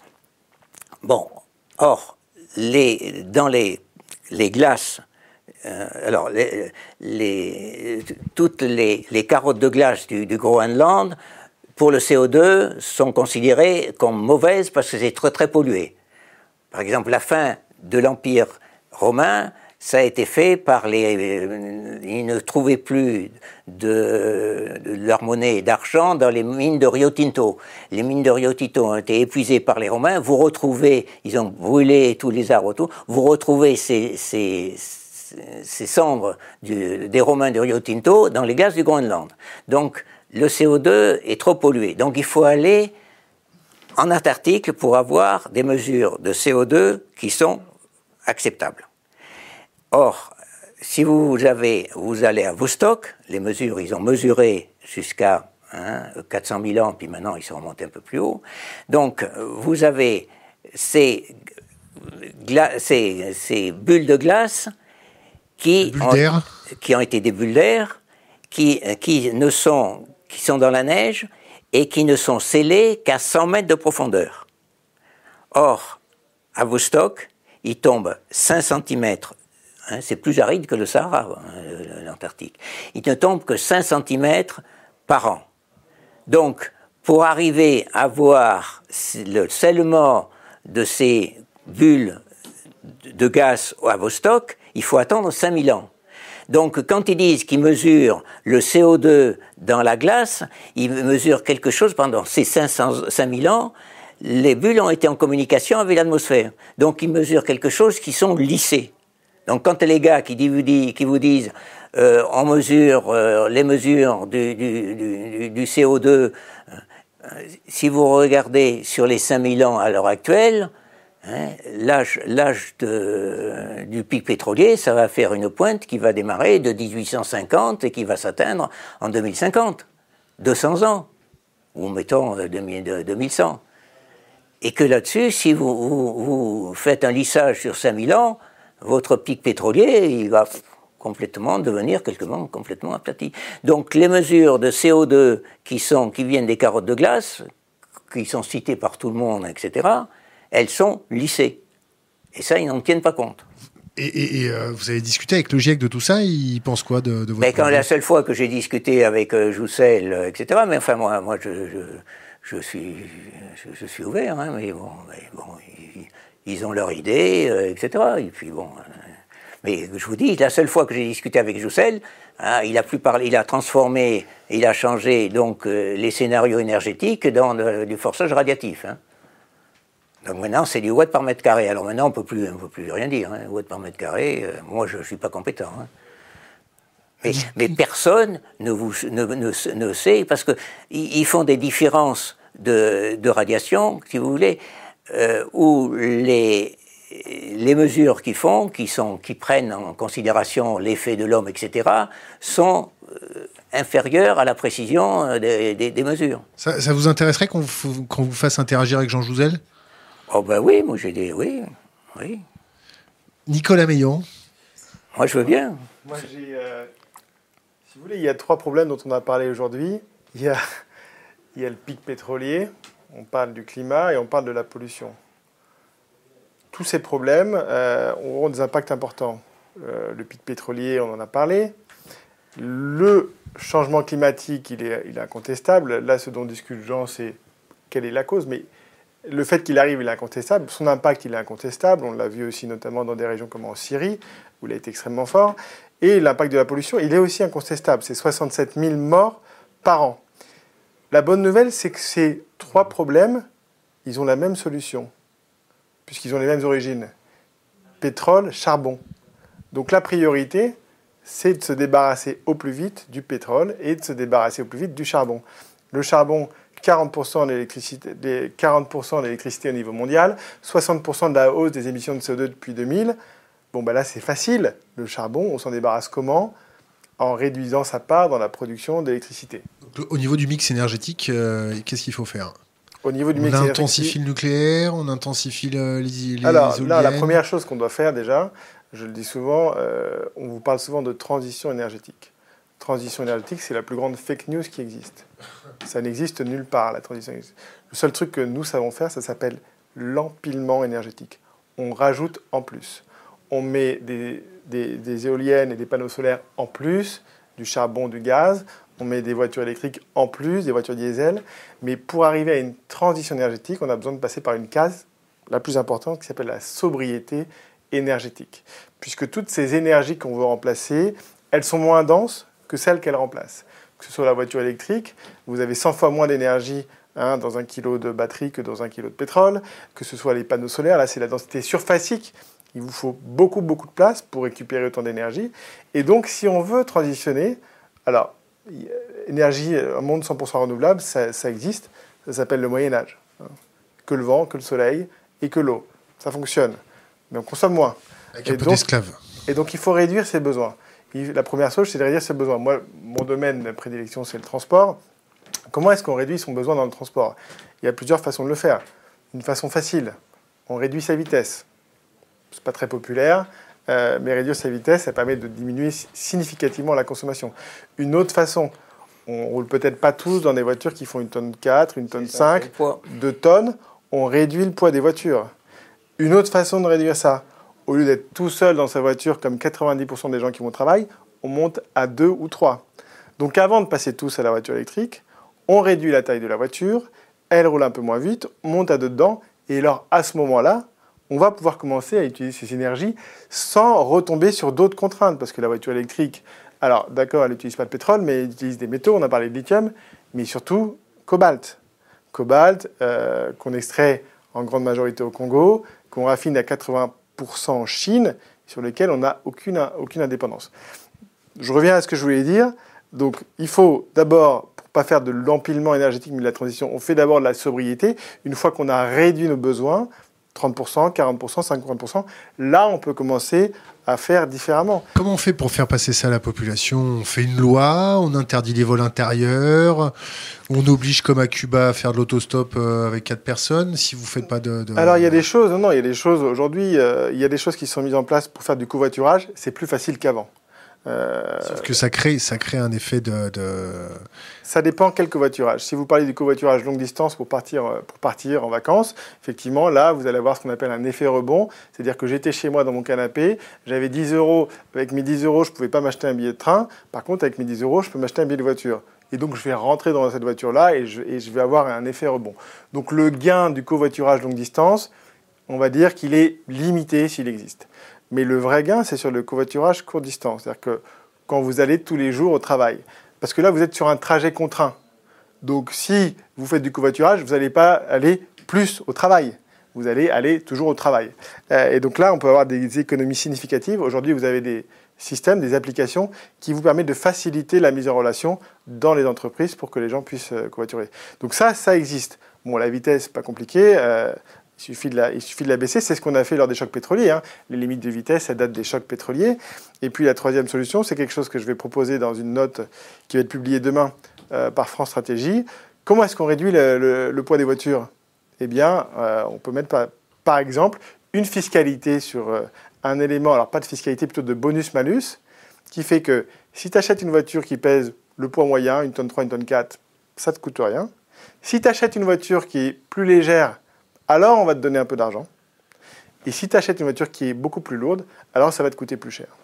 Et donc ça, c'est une façon de réorienter les voitures vers des voitures plus légères qui consomment moins de pétrole et qui vont consommer moins de batterie, etc., quand on va les électrifier. Donc les solutions existent. Maintenant, il suffit de les mettre en place. Je voudrais, qu'on parle de démographie corrélée à la consommation énergétique. Est-ce que ça existe, euh, des, études euh, sur la démographie en fonction de la consommation énergétique? Non, mais moi, moi je sais que j'ai fait, j'ai fait pas mal, de, fait pas mal de prévisions, et notamment euh, les courbes de Uber, etc. Donc, euh, et euh, j'ai appliqué la même méthode pour prévoir la, production de pétrole que pour la population. Hein, d'ailleurs, ça, a été fait dans les années 80 par un gars de Linette qui s'appelait comment, je me souviens plus, qui, qui, faisait des, des, cycles de Uber sur, sur la population. Donc, euh, moi, je, si vous voulez, dans les années 2000, je disais, attention, il y a un pic pétrolier, mais euh, il n'y a pas de problème, parce que quand je regarde euh, mes, mes croissances de la population, je vois hein, que je vais avoir un pic de la population vers 2050. Donc, je disais, il n'y a pas de problème, la population va, va, baisser en même temps que le pétrole et l'énergie. Donc, je disais, il n'y a, pas, trop de problèmes. On va s'y passer. Mais euh, ça, ça se passait dans les années 90. Et depuis 2000, euh, euh, si vous voulez, la, croissance qui était montée à 80 millions à peu près était descendue à 70. Maintenant, c'est remonté. Parce que. Vous parlez en baril par jour, là Non, non, je parle d'un million de, de, de, millions de population. Euh, et, si vous voulez, toutes les prévisions qui étaient faites sur la population étaient faites par les Nations Unies sur des taux de fécondité. donc j'ai fait pas mal de papiers sur les taux de fécondité, etc.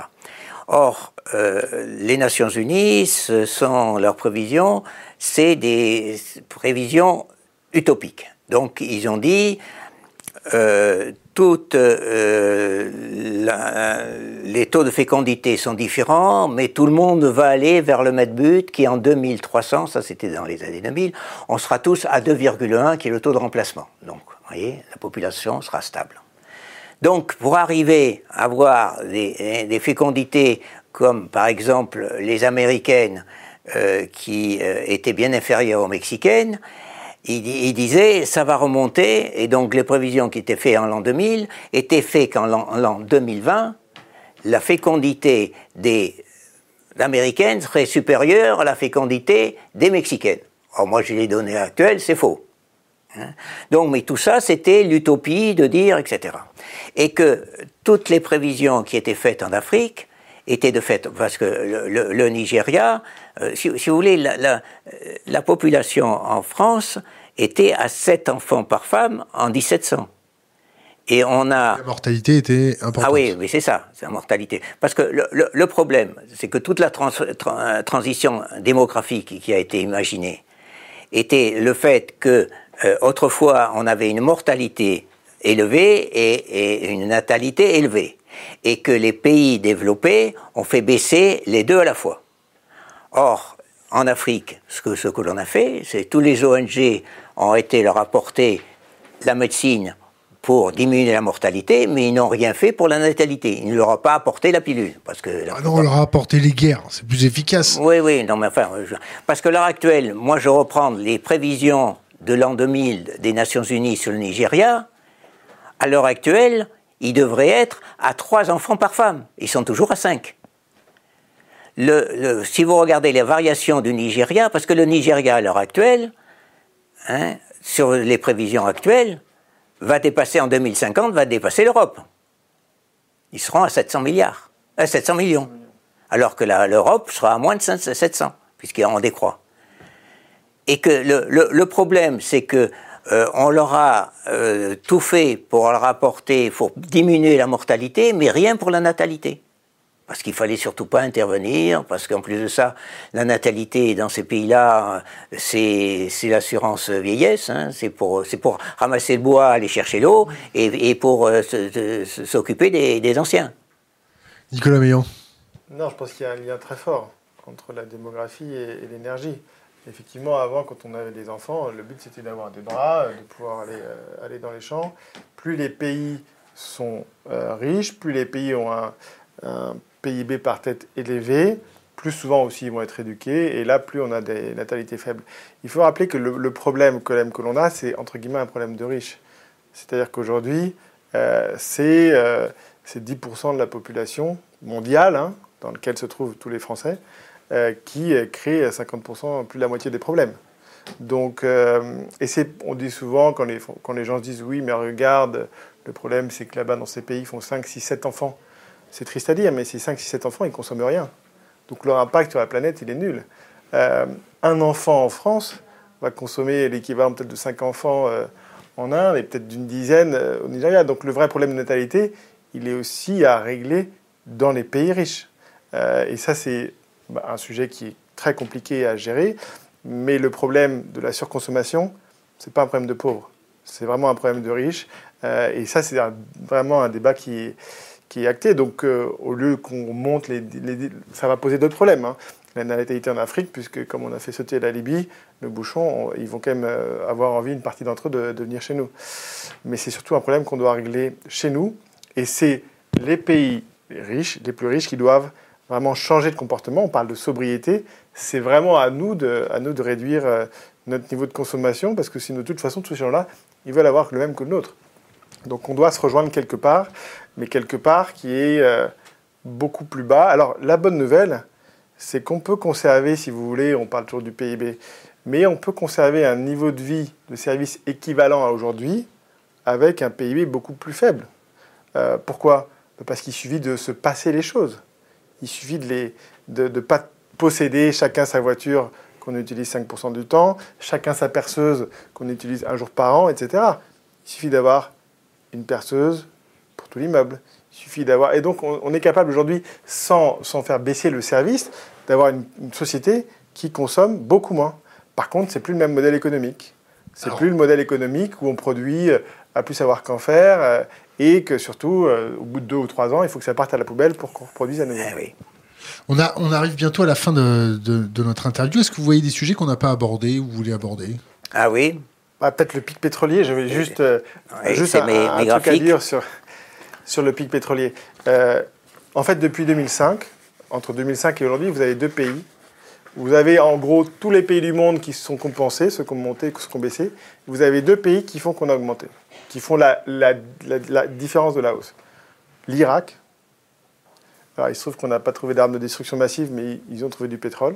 Donc, on a multiplié la production par On les avait trouvés, parce que c'est chiant, il y a longtemps qu'ils ont été oui, découverts. Hein. Donc, par deux et demi, et l'autre pays, c'est les États-Unis. Donc en fait, le pic pétrolier, il repose sur ces deux pays. comment va, évoluer la production de pétrole en Irak? Et comment va évoluer la production de pétrole aux États-Unis? Et est-ce que l'histoire du pétrole de schiste aux États-Unis, est-ce qu'on est capable de la reproduire ailleurs? Est-ce qu'on peut la reproduire en Chine? Est-ce qu'on peut la reproduire en Russie? Est-ce qu'on peut la reproduire en Argentine? Donc le pic pétrolier, moi je le dis souvent, surveiller ces deux pays-là. Alors l'Irak, à mon avis, je ne suis pas sûr qu'on puisse encore beaucoup augmenter la production.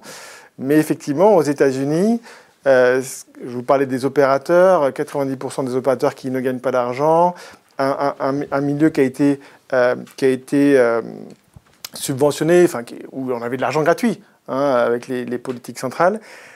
Le jour où on a une crise économique et financière, il va falloir regarder ce qui se passe sur ce secteur-là, et notamment le bassin du Permien aux États-Unis. et là, on ne sera pas très très loin, à mon avis, d'un pic d'un pic pétrolier et là d'une longue descente, euh, longue descente énergétique.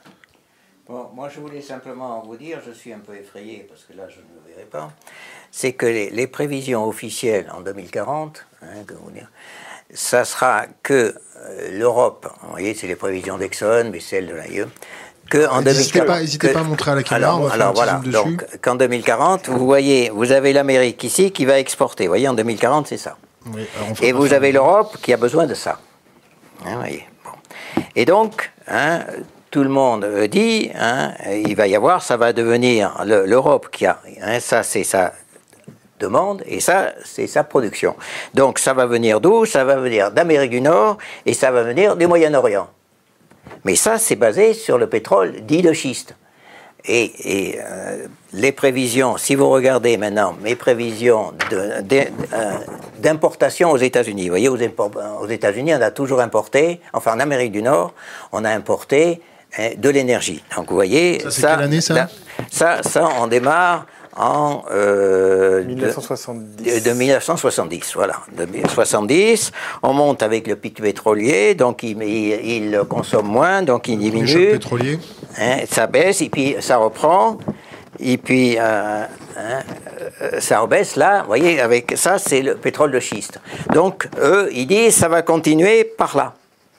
Et moi je dis ça va remonter parce que ça Les va. Les Américains vont importer. Donc moi je dis, ils vont réimporter comme ils importaient ici et non pas exporter. Donc on a la même chose pour le gaz, exactement la même chose. Et que par exemple, quand vous avez Trump qui va engueuler Merkel sur le Nord Stream 2 hein, en disant il faut s'épauler à Poutine, parce que qu'est-ce que veut faire Trump? Il veut vendre du gaz liquéfié en 2040 qui vient du gaz de schiste. Mais il n'y en aura pas d'après mes prévisions. Alors, je peux avoir tort, mais je dis, mes prévisions, elles sont aussi bonnes, et je, les justifie beaucoup plus que leurs prévisions à eux. Or, or hein, tout, le monde, tout le monde est d'accord pour dire, c'est sûr, on aura le gaz de schiste américain en 2040. Moi, je dis, je suis pas sûr du tout. Et vous Il faut faire quand même le Nord Stream avec euh, Poutine. Comme, ben, il, faudra, il faudra, en 2040, euh, il n'y aura pas le gaz de schiste américain, mais il y aura toujours le gaz russe. On arrive, on arrive donc à, la fin de notre, euh, notre interview. Je vais vous poser deux, trois petites questions qu'on n'a pas pu passer euh, de, la communauté. Euh, comment résoudre le problème de transmission de l'information aux générations futures? Grand problème. Grand problème parce que, à l'heure actuelle, le, fake news abonde abondamment et vous ne pouvez plus faire le tri et que, et que je dis les, euh, les, les, sociétés, enfin les, organismes comme euh, l'INSED, etc., qui devraient faire le, boulot, le font pas. Ils le font mal, ou ils le font mal. Ils le font mal. Hein. Moi, je suis pour. Il faut avoir des longues séries hein, euh, historiques pour euh, expliquer le, futur avec le passé, mais il faut avoir des données fiables, etc. Et, en France, vous ne les avez pas. Je vais vous dire un exemple. Hein. Depuis que l'énergie est passée à l'écologie, Autrefois, euh, il y avait ce qu'on appelait le bureau d'exploration et de, production des hydrocarbures, hein, donnait toutes les productions des champs français. Depuis que ce, truc-là a été rattaché à l'écologie, ça a été supprimé. Maintenant, Maintenant, euh, le nouveau euh, qui s'en occupe, je ne sais plus comment il s'appelle, le Brest, je crois, Ils en, 2050, ils ont dit on ne publie plus les productions euh, des champs français. Alors qu'on avait dans le futur. Moi, je dis, je suis désolé, c'est contre le, euh, je dirais, le, droit de l'homme euh, de 1789. moi, je paye les fonctionnaires pour qu'ils me donnent des informations et non pas pour qu'ils mettent l'omerta sur la production des champs. On, en est où avec les scandales des torchères en Afrique? Bon, les, torchères, allez, allez voir, allez voir les, les, les à l'heure actuelle, vous avez, euh, j'ai fait des très beaux graphiques, qui est le prix du gaz par rapport au prix de l'huile aux États-Unis en fonction de, du torchage. vous avez, par exemple, dans le bacon, dans rappelez, le bacon. Rappelez à notre communauté ce que c'est le torchage. Le torchage, c'est-à-dire que quand vous avez ce qui se passe à l'heure actuelle sur les gaz euh, de, ce qu'on appelle l'LTO, Light Tight Oil, du bacon en North Dakota, euh, le prix du gaz est très faible. De construire des gazoducs, ça coûte très cher, parce que le gaz, ça se transporte très difficilement. Ça vaut transporter le gaz coûte dix fois plus euh, cher que le pétrole. Juste, faut rappeler que le gaz sur, au bacon, c'est en fait du gaz qui est associé à la production de pétrole. La pétrole. Donc, on produit du pétrole et on a du gaz avec et on ne sait pas quoi en faire. Donc, donc qu'est-ce qu'ils font? Ils le torchent. Donc vous avez par exemple le gaz en North Dakota, vous avez 35% du gaz qui était torché. Alors ils ont fait des interdictions, mais enfin ça, ça continue. Donc si vous voulez, il est gaspillé. Mais pourquoi? Parce que le prix du gaz alors, aux États-Unis est trois fois moins cher que le prix du pétrole. Et, en Afrique, euh, quand, quand ça, ça, torche un fond, que les particules retombent sur les villages, tout va bien, non? Ça, Non, mais le, torchage, le torchage, vous avez euh, la plupart du temps du torchage qui était dans les usines raffineries, vous avez une torche, c'est la sécurité. Parce qu'il faut que si jamais il y a une surpression, que ça ne soit pas du, le, gaz ne, se répande pas dans l'atmosphère sans être brûlé, parce qu'il exploserait. Donc vous avez une torchère. Les torchères que vous voyez euh, dans les raffineries, c'est la plupart de la sécurité. Bon. Et, mais euh, l'idée, l'idée, c'est, de, torcher un minimum si, si euh, le, prix du gaz est intéressant. Mais les pétroliers, euh, c'est aussi le coût écologique est taxé tellement fort que ça oblige de, à responsabiliser les pétroliers. Non, mais, mais oui, mais enfin le, torchage. Je suis désolé, c'est aussi c'est un gaspillage, mais il est exactement. Ça pollue, ça pollue aux alentours quand même. Hein ça pollue, ça pollue. L'agriculture a été basée sur les feux de forêt. Les agriculteurs ont toujours brûlé de la forêt pour, euh, pour faire descendre et pour. Euh, c'était bon, ils ont toujours brûlé et ça se fait, fait encore et de toute façon. Vous êtes en train de comparer les feux de forêt et du torchage là? Ah ben oui. Oui, oui. donc, donc, si vous voulez, le, le, le torchage, le, les, feux, les feux, le, l'homme de, de Cro-Magnon, euh, il, faisait ses, il, brûlait, il brûlait des feux euh, pour, euh, pour faire cuire sa viande. Bon, maintenant, maintenant on a le micro-ondes, mais bon. On continue de se taper dessus à coups de bâton. oui, oui, oui. Nicolas Meillan, Nicolas, dites-moi Jean. Non, mais je, je dis, le, le, le torchage, c'est parce que les prix du gaz sont trop faibles. Il n'y a aucun profit. que l'amende écologique est pas assez. Est pas assez, exactement. Non, mais ça devrait être. Euh, ça, c'est la faiblesse, la faiblesse des Américains. Bon. Ou de la faiblesse des Africains pour imposer aux, pétroliers de. Oh non, non, je suis désolé. en Angola, le, gaz appartient aux, Angolais.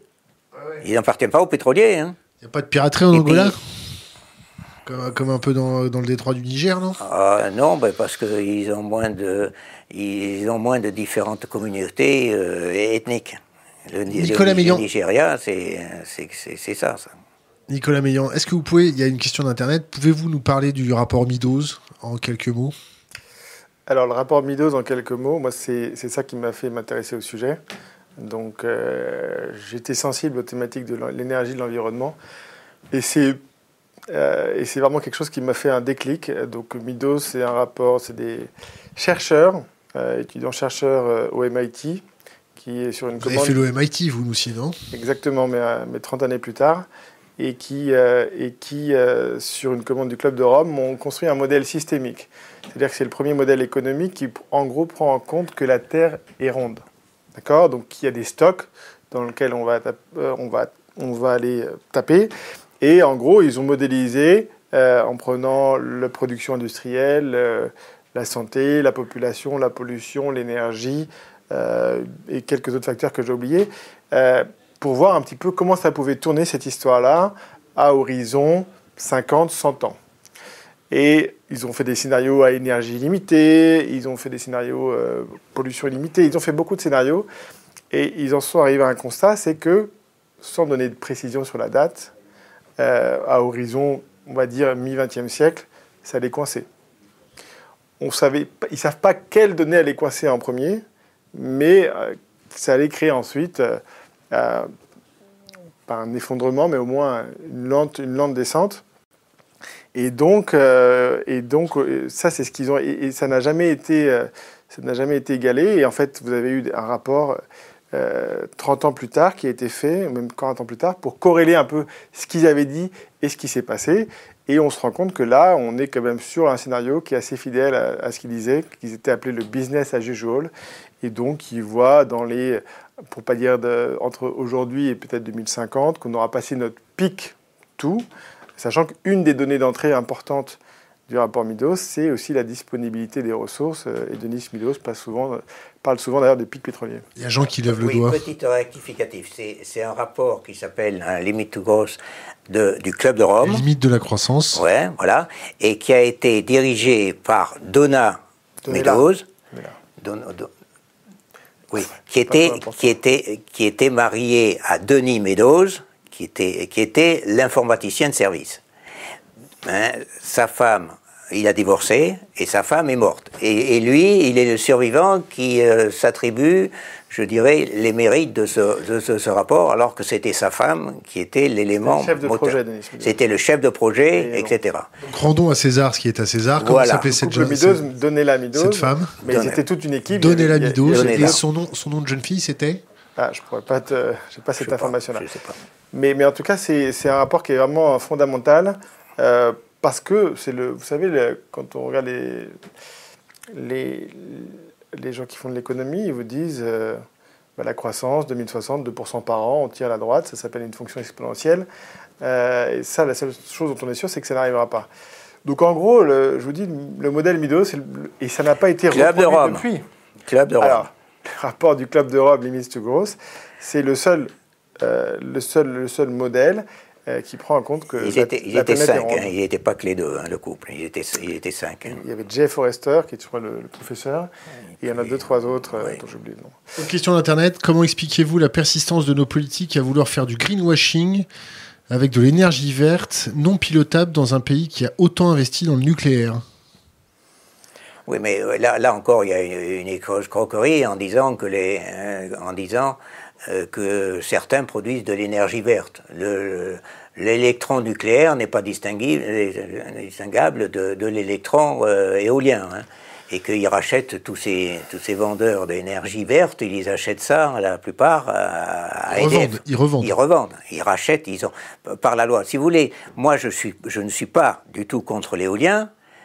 par contre, je suis contre payer une taxe qui s'appelle la CSPE, hein, la, contribution solidaire de production d'électricité, qui est de 22 centimes par kilowattheure, qui, qui permet de subventionner l'éolien, alors qu'on me prétend qu'il est économique et qui coûte moins cher que le.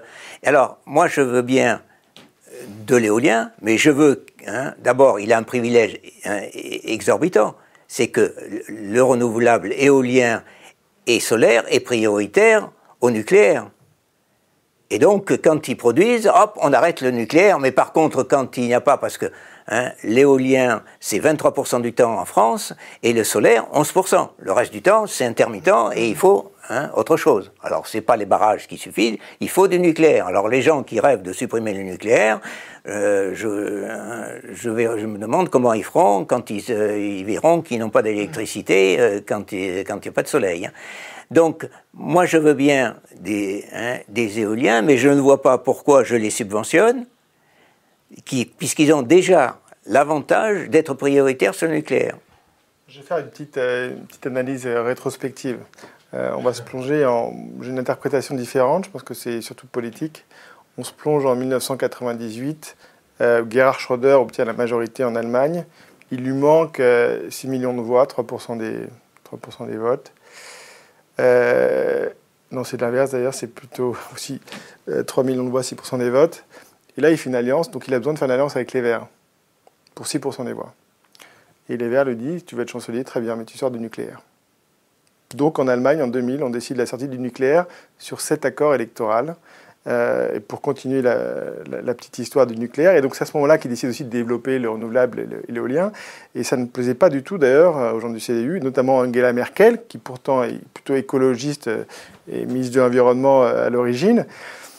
En 2010, peu de gens le savent, mais Angela Merkel dit écoutez, je regarde nos émissions de CO2, ça baisse pas assez vite.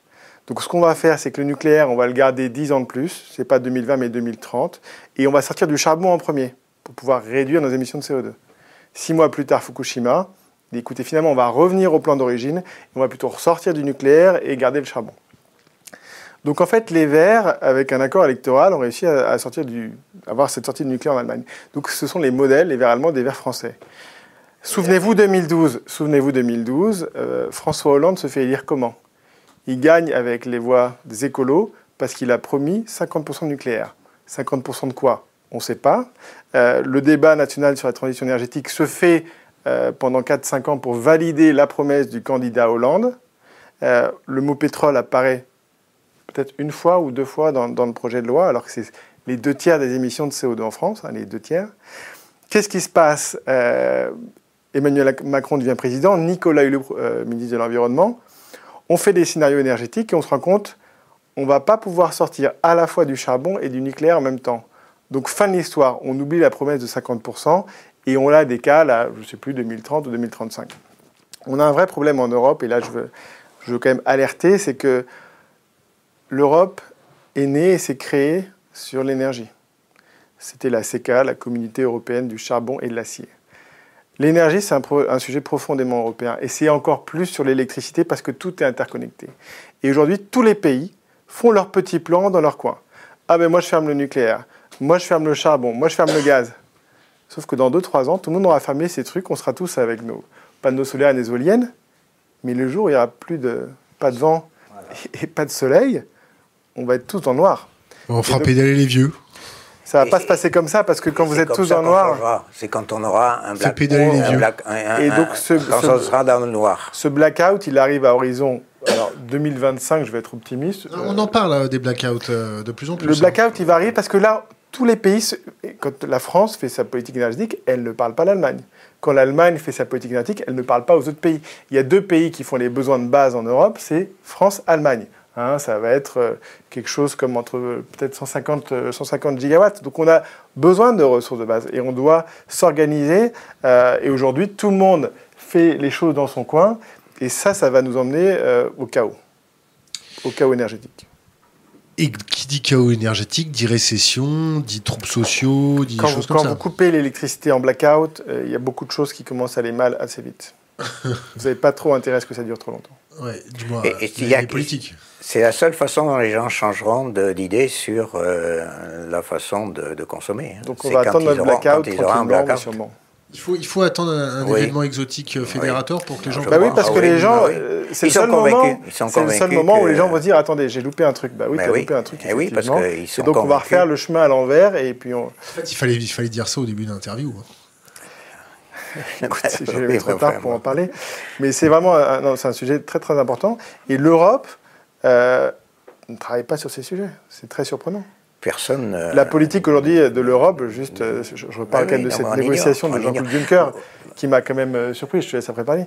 Aujourd'hui, tu laisses parler tout de suite. Tiens, Jean, prends la parole. Oui, oui. Non, moi, je vais le dire.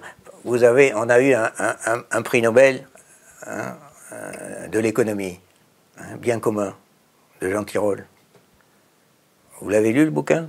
De Jean Tirole? Oui. Ah, c'est une fable, c'est pas une fable? Non, c'est pas une. Le mot énergie n'existe pas. Après, ah, c'est un économiste. Hein. Non, c'est un économiste, je suis désolé, mais bon. Hein. Il va falloir. Si, le mot énergie n'existe pas, c'est une fable. C'est pas une fable, c'est une vue euh, un, peu, un, peu, bornée euh, du, bien commun. Idéologique. C'est pas idéologique, c'est qu'il est de l'ancienne école. On vous réinvitera. Tu veux rajouter quelque chose? Oui, non, je voulais dire, euh, parler un peu de la politique énergétique européenne. Parce que la bonne nouvelle, c'est qu'on part de très loin. A priori, on peut que aller mieux. On part d'une négociation qui a eu lieu, c'était le jour de gloire, je pense, pour Jean-Claude Juncker, qui était à la Maison-Blanche, euh, avec, euh, avec Donald Trump, où, sous les menaces de tarifs sur les importations de voitures européennes, principalement allemandes, ils ont réussi une superbe négociation qui consiste à dire tu ne taxes pas mes tanks, mes tanks, euh, mes tanks allemands, et en échange, je te rachète ton, euh, ton soja OGM et ton gaz de schiste. Et, euh, et, si vous allez voir sur le site de la Commission européenne, vous voyez que régulièrement, la Commission européenne se vante d'augmenter ses importations de gaz de schiste des États-Unis. Donc on en est là. donc la bonne nouvelle, c'est qu'il y a de la marge pour, pour progresser, pour faire mieux que ça. Euh, mais malheureusement, il y a, euh, mais la route est assez longue. Euh, il y a une question qui est très intéressante de la communauté. Là. on fait aucune répétition en cas de blackout? Est-ce que vous avez entendu parler de, l'État qui fait des simulations de blackout sur les systèmes de santé? Je sais qu'il y a des le, grand, le grand blackout qui, s'est produit, ça s'est produit au Québec, mais c'était pas le problème de l'homme, c'était la nature, c'était les orages magnétiques qui vont un de ces jours arriver. On va avoir un blackout magnétique qui vient, euh, qui vient de l'au-delà, de l'espace, qui là, là, aussi on va... Sachant qu'on a aussi parlé récemment... parce qu'on est tout basé euh, tout, euh, sur l'informatique, etc. Mais quand tout ça va s'éteindre, hein, tous ces, ces, gens qui sont accrochés à, leur smartphone, je ne sais pas comment ils vont faire. Hein. On a parlé récemment, j'ai vu, de, surtout d'attaques de, réseaux électriques, hein, de hacking. un, papier qui parlait de l'Iran et qui disait de toute façon, si les, États-Unis disaient si les Irans euh, nous emmerdent, on coupe l'électricité. Donc on aura peut-être aussi des attaques, des, des blackouts. Euh. Paraît-il que l'Amérique du Sud, c'était euh, un coup de semonce en, termes de, Je ne suis pas renseigné, mais ce qui est, sûr, c'est que maintenant, tous ces réseaux sont connectés. Donc, si on est capable de s'infiltrer, on est capable de faire beaucoup de choses. et c'est des réseaux qui sont extrêmement importants. Alors, les hôpitaux, heureusement, ils ont des, tous les trucs critiques, ils ont des, ils ont des batteries et des groupes, etc. Mais ça dure euh, un certain temps et donc euh, on va rentrer un peu dans un monde de blackout. Euh, donc sur ces mots gentils, je vais vous demander de laisser un conseil pour les jeunes générations. Alors d'habitude c'est Nicolas qui commence, mais là on va faire commencer Jean. ça va laisser le temps à Nicolas de réfléchir sur ce conseil aux jeunes générations. Ben, Jean, aux, jeunes générations, euh, moi, moi je, dis, puisque euh, j'ai été dans le seul métier où on avait le droit de tromper 9 fois sur 10. Hein. Mais, euh, donc, c'était un, grand avantage. Mais la contrepartie, c'est qu'il fallait tenir compte de nos échecs. Et on apprend beaucoup des échecs. Donc, moi, je, dis, un, gars, quand il a. Le grand reproche que je dis, c'est un gars, il n'a jamais fait de trou sec. Donc, il n'a jamais appris. Donc, il ne faut pas avoir peur des échecs D'ailleurs, euh, il faut prendre des risques. Là où il n'y a pas de risque, il n'y a pas de profit. Donc, il faut avoir le sens du risque et le sens que les échecs vous, améliorent. Il y a, euh, si vous voulez, en, français, quand, on ne connaît pas la solution, euh, on dit en français, on résout ça par approximation successive. Et moi, j'aime beaucoup le terme américain, c'est try and error voyez, c'est pas l'approximation. Non, il faut tenir compte de ces échecs. Il ne faut pas avoir peur des échecs. C'est une qualité. C'est une qualité. Nicolas Meillan, un conseil pour les jeunes générations? Quand on parle de ces sujets-là, quand on parle d'écologie, quand on parle de pic pétrolier, de climat, c'est jamais une ambiance très fun. Quand on est jeune, pour se projeter, c'est pas forcément évident. Euh, moi, je, ce que je conseillerais aux jeunes générations, c'est d'être optimiste. Euh, j'aime bien la façon que Philippe Biwix a de parler de ce problème-là. Le monde va être différent. Peut-être qu'on consommera moins d'antidépresseurs qu'on en consomme aujourd'hui. On est un pic Peut-être que le pic pétrolier serait aussi un pic antidépresseur. Il faut que les, il faut que les jeunes, il faut commencer à s'organiser. Il faut bien évidemment rien attendre des autres. Il faut vous organiser par rapport à ces contraintes, commencer à changer vos comportements, parce que comme ça, vous en souffrirez le moins. Un pays qui ne va pas souffrir, par exemple, c'est Cuba. Eux, ils ont une pique pétrolière en 90. Et Madagascar. Et Madagascar. Donc ces pays pauvres, ils vont pas s'en rendre compte. Il faut commencer à s'organiser, à augmenter sa résilience. Et puis surtout, il faut, euh, quand on veut et quand on a un peu d'énergie, il faut contribuer. Il faut contribuer et devenir euh, vrai acteur de ce changement-là. Donc il peut y avoir des vocations. Euh, et à son petit niveau, à son niveau, pouvoir contribuer à ce changement-là parce qu'on aura, besoin de, aura besoin de tout le monde.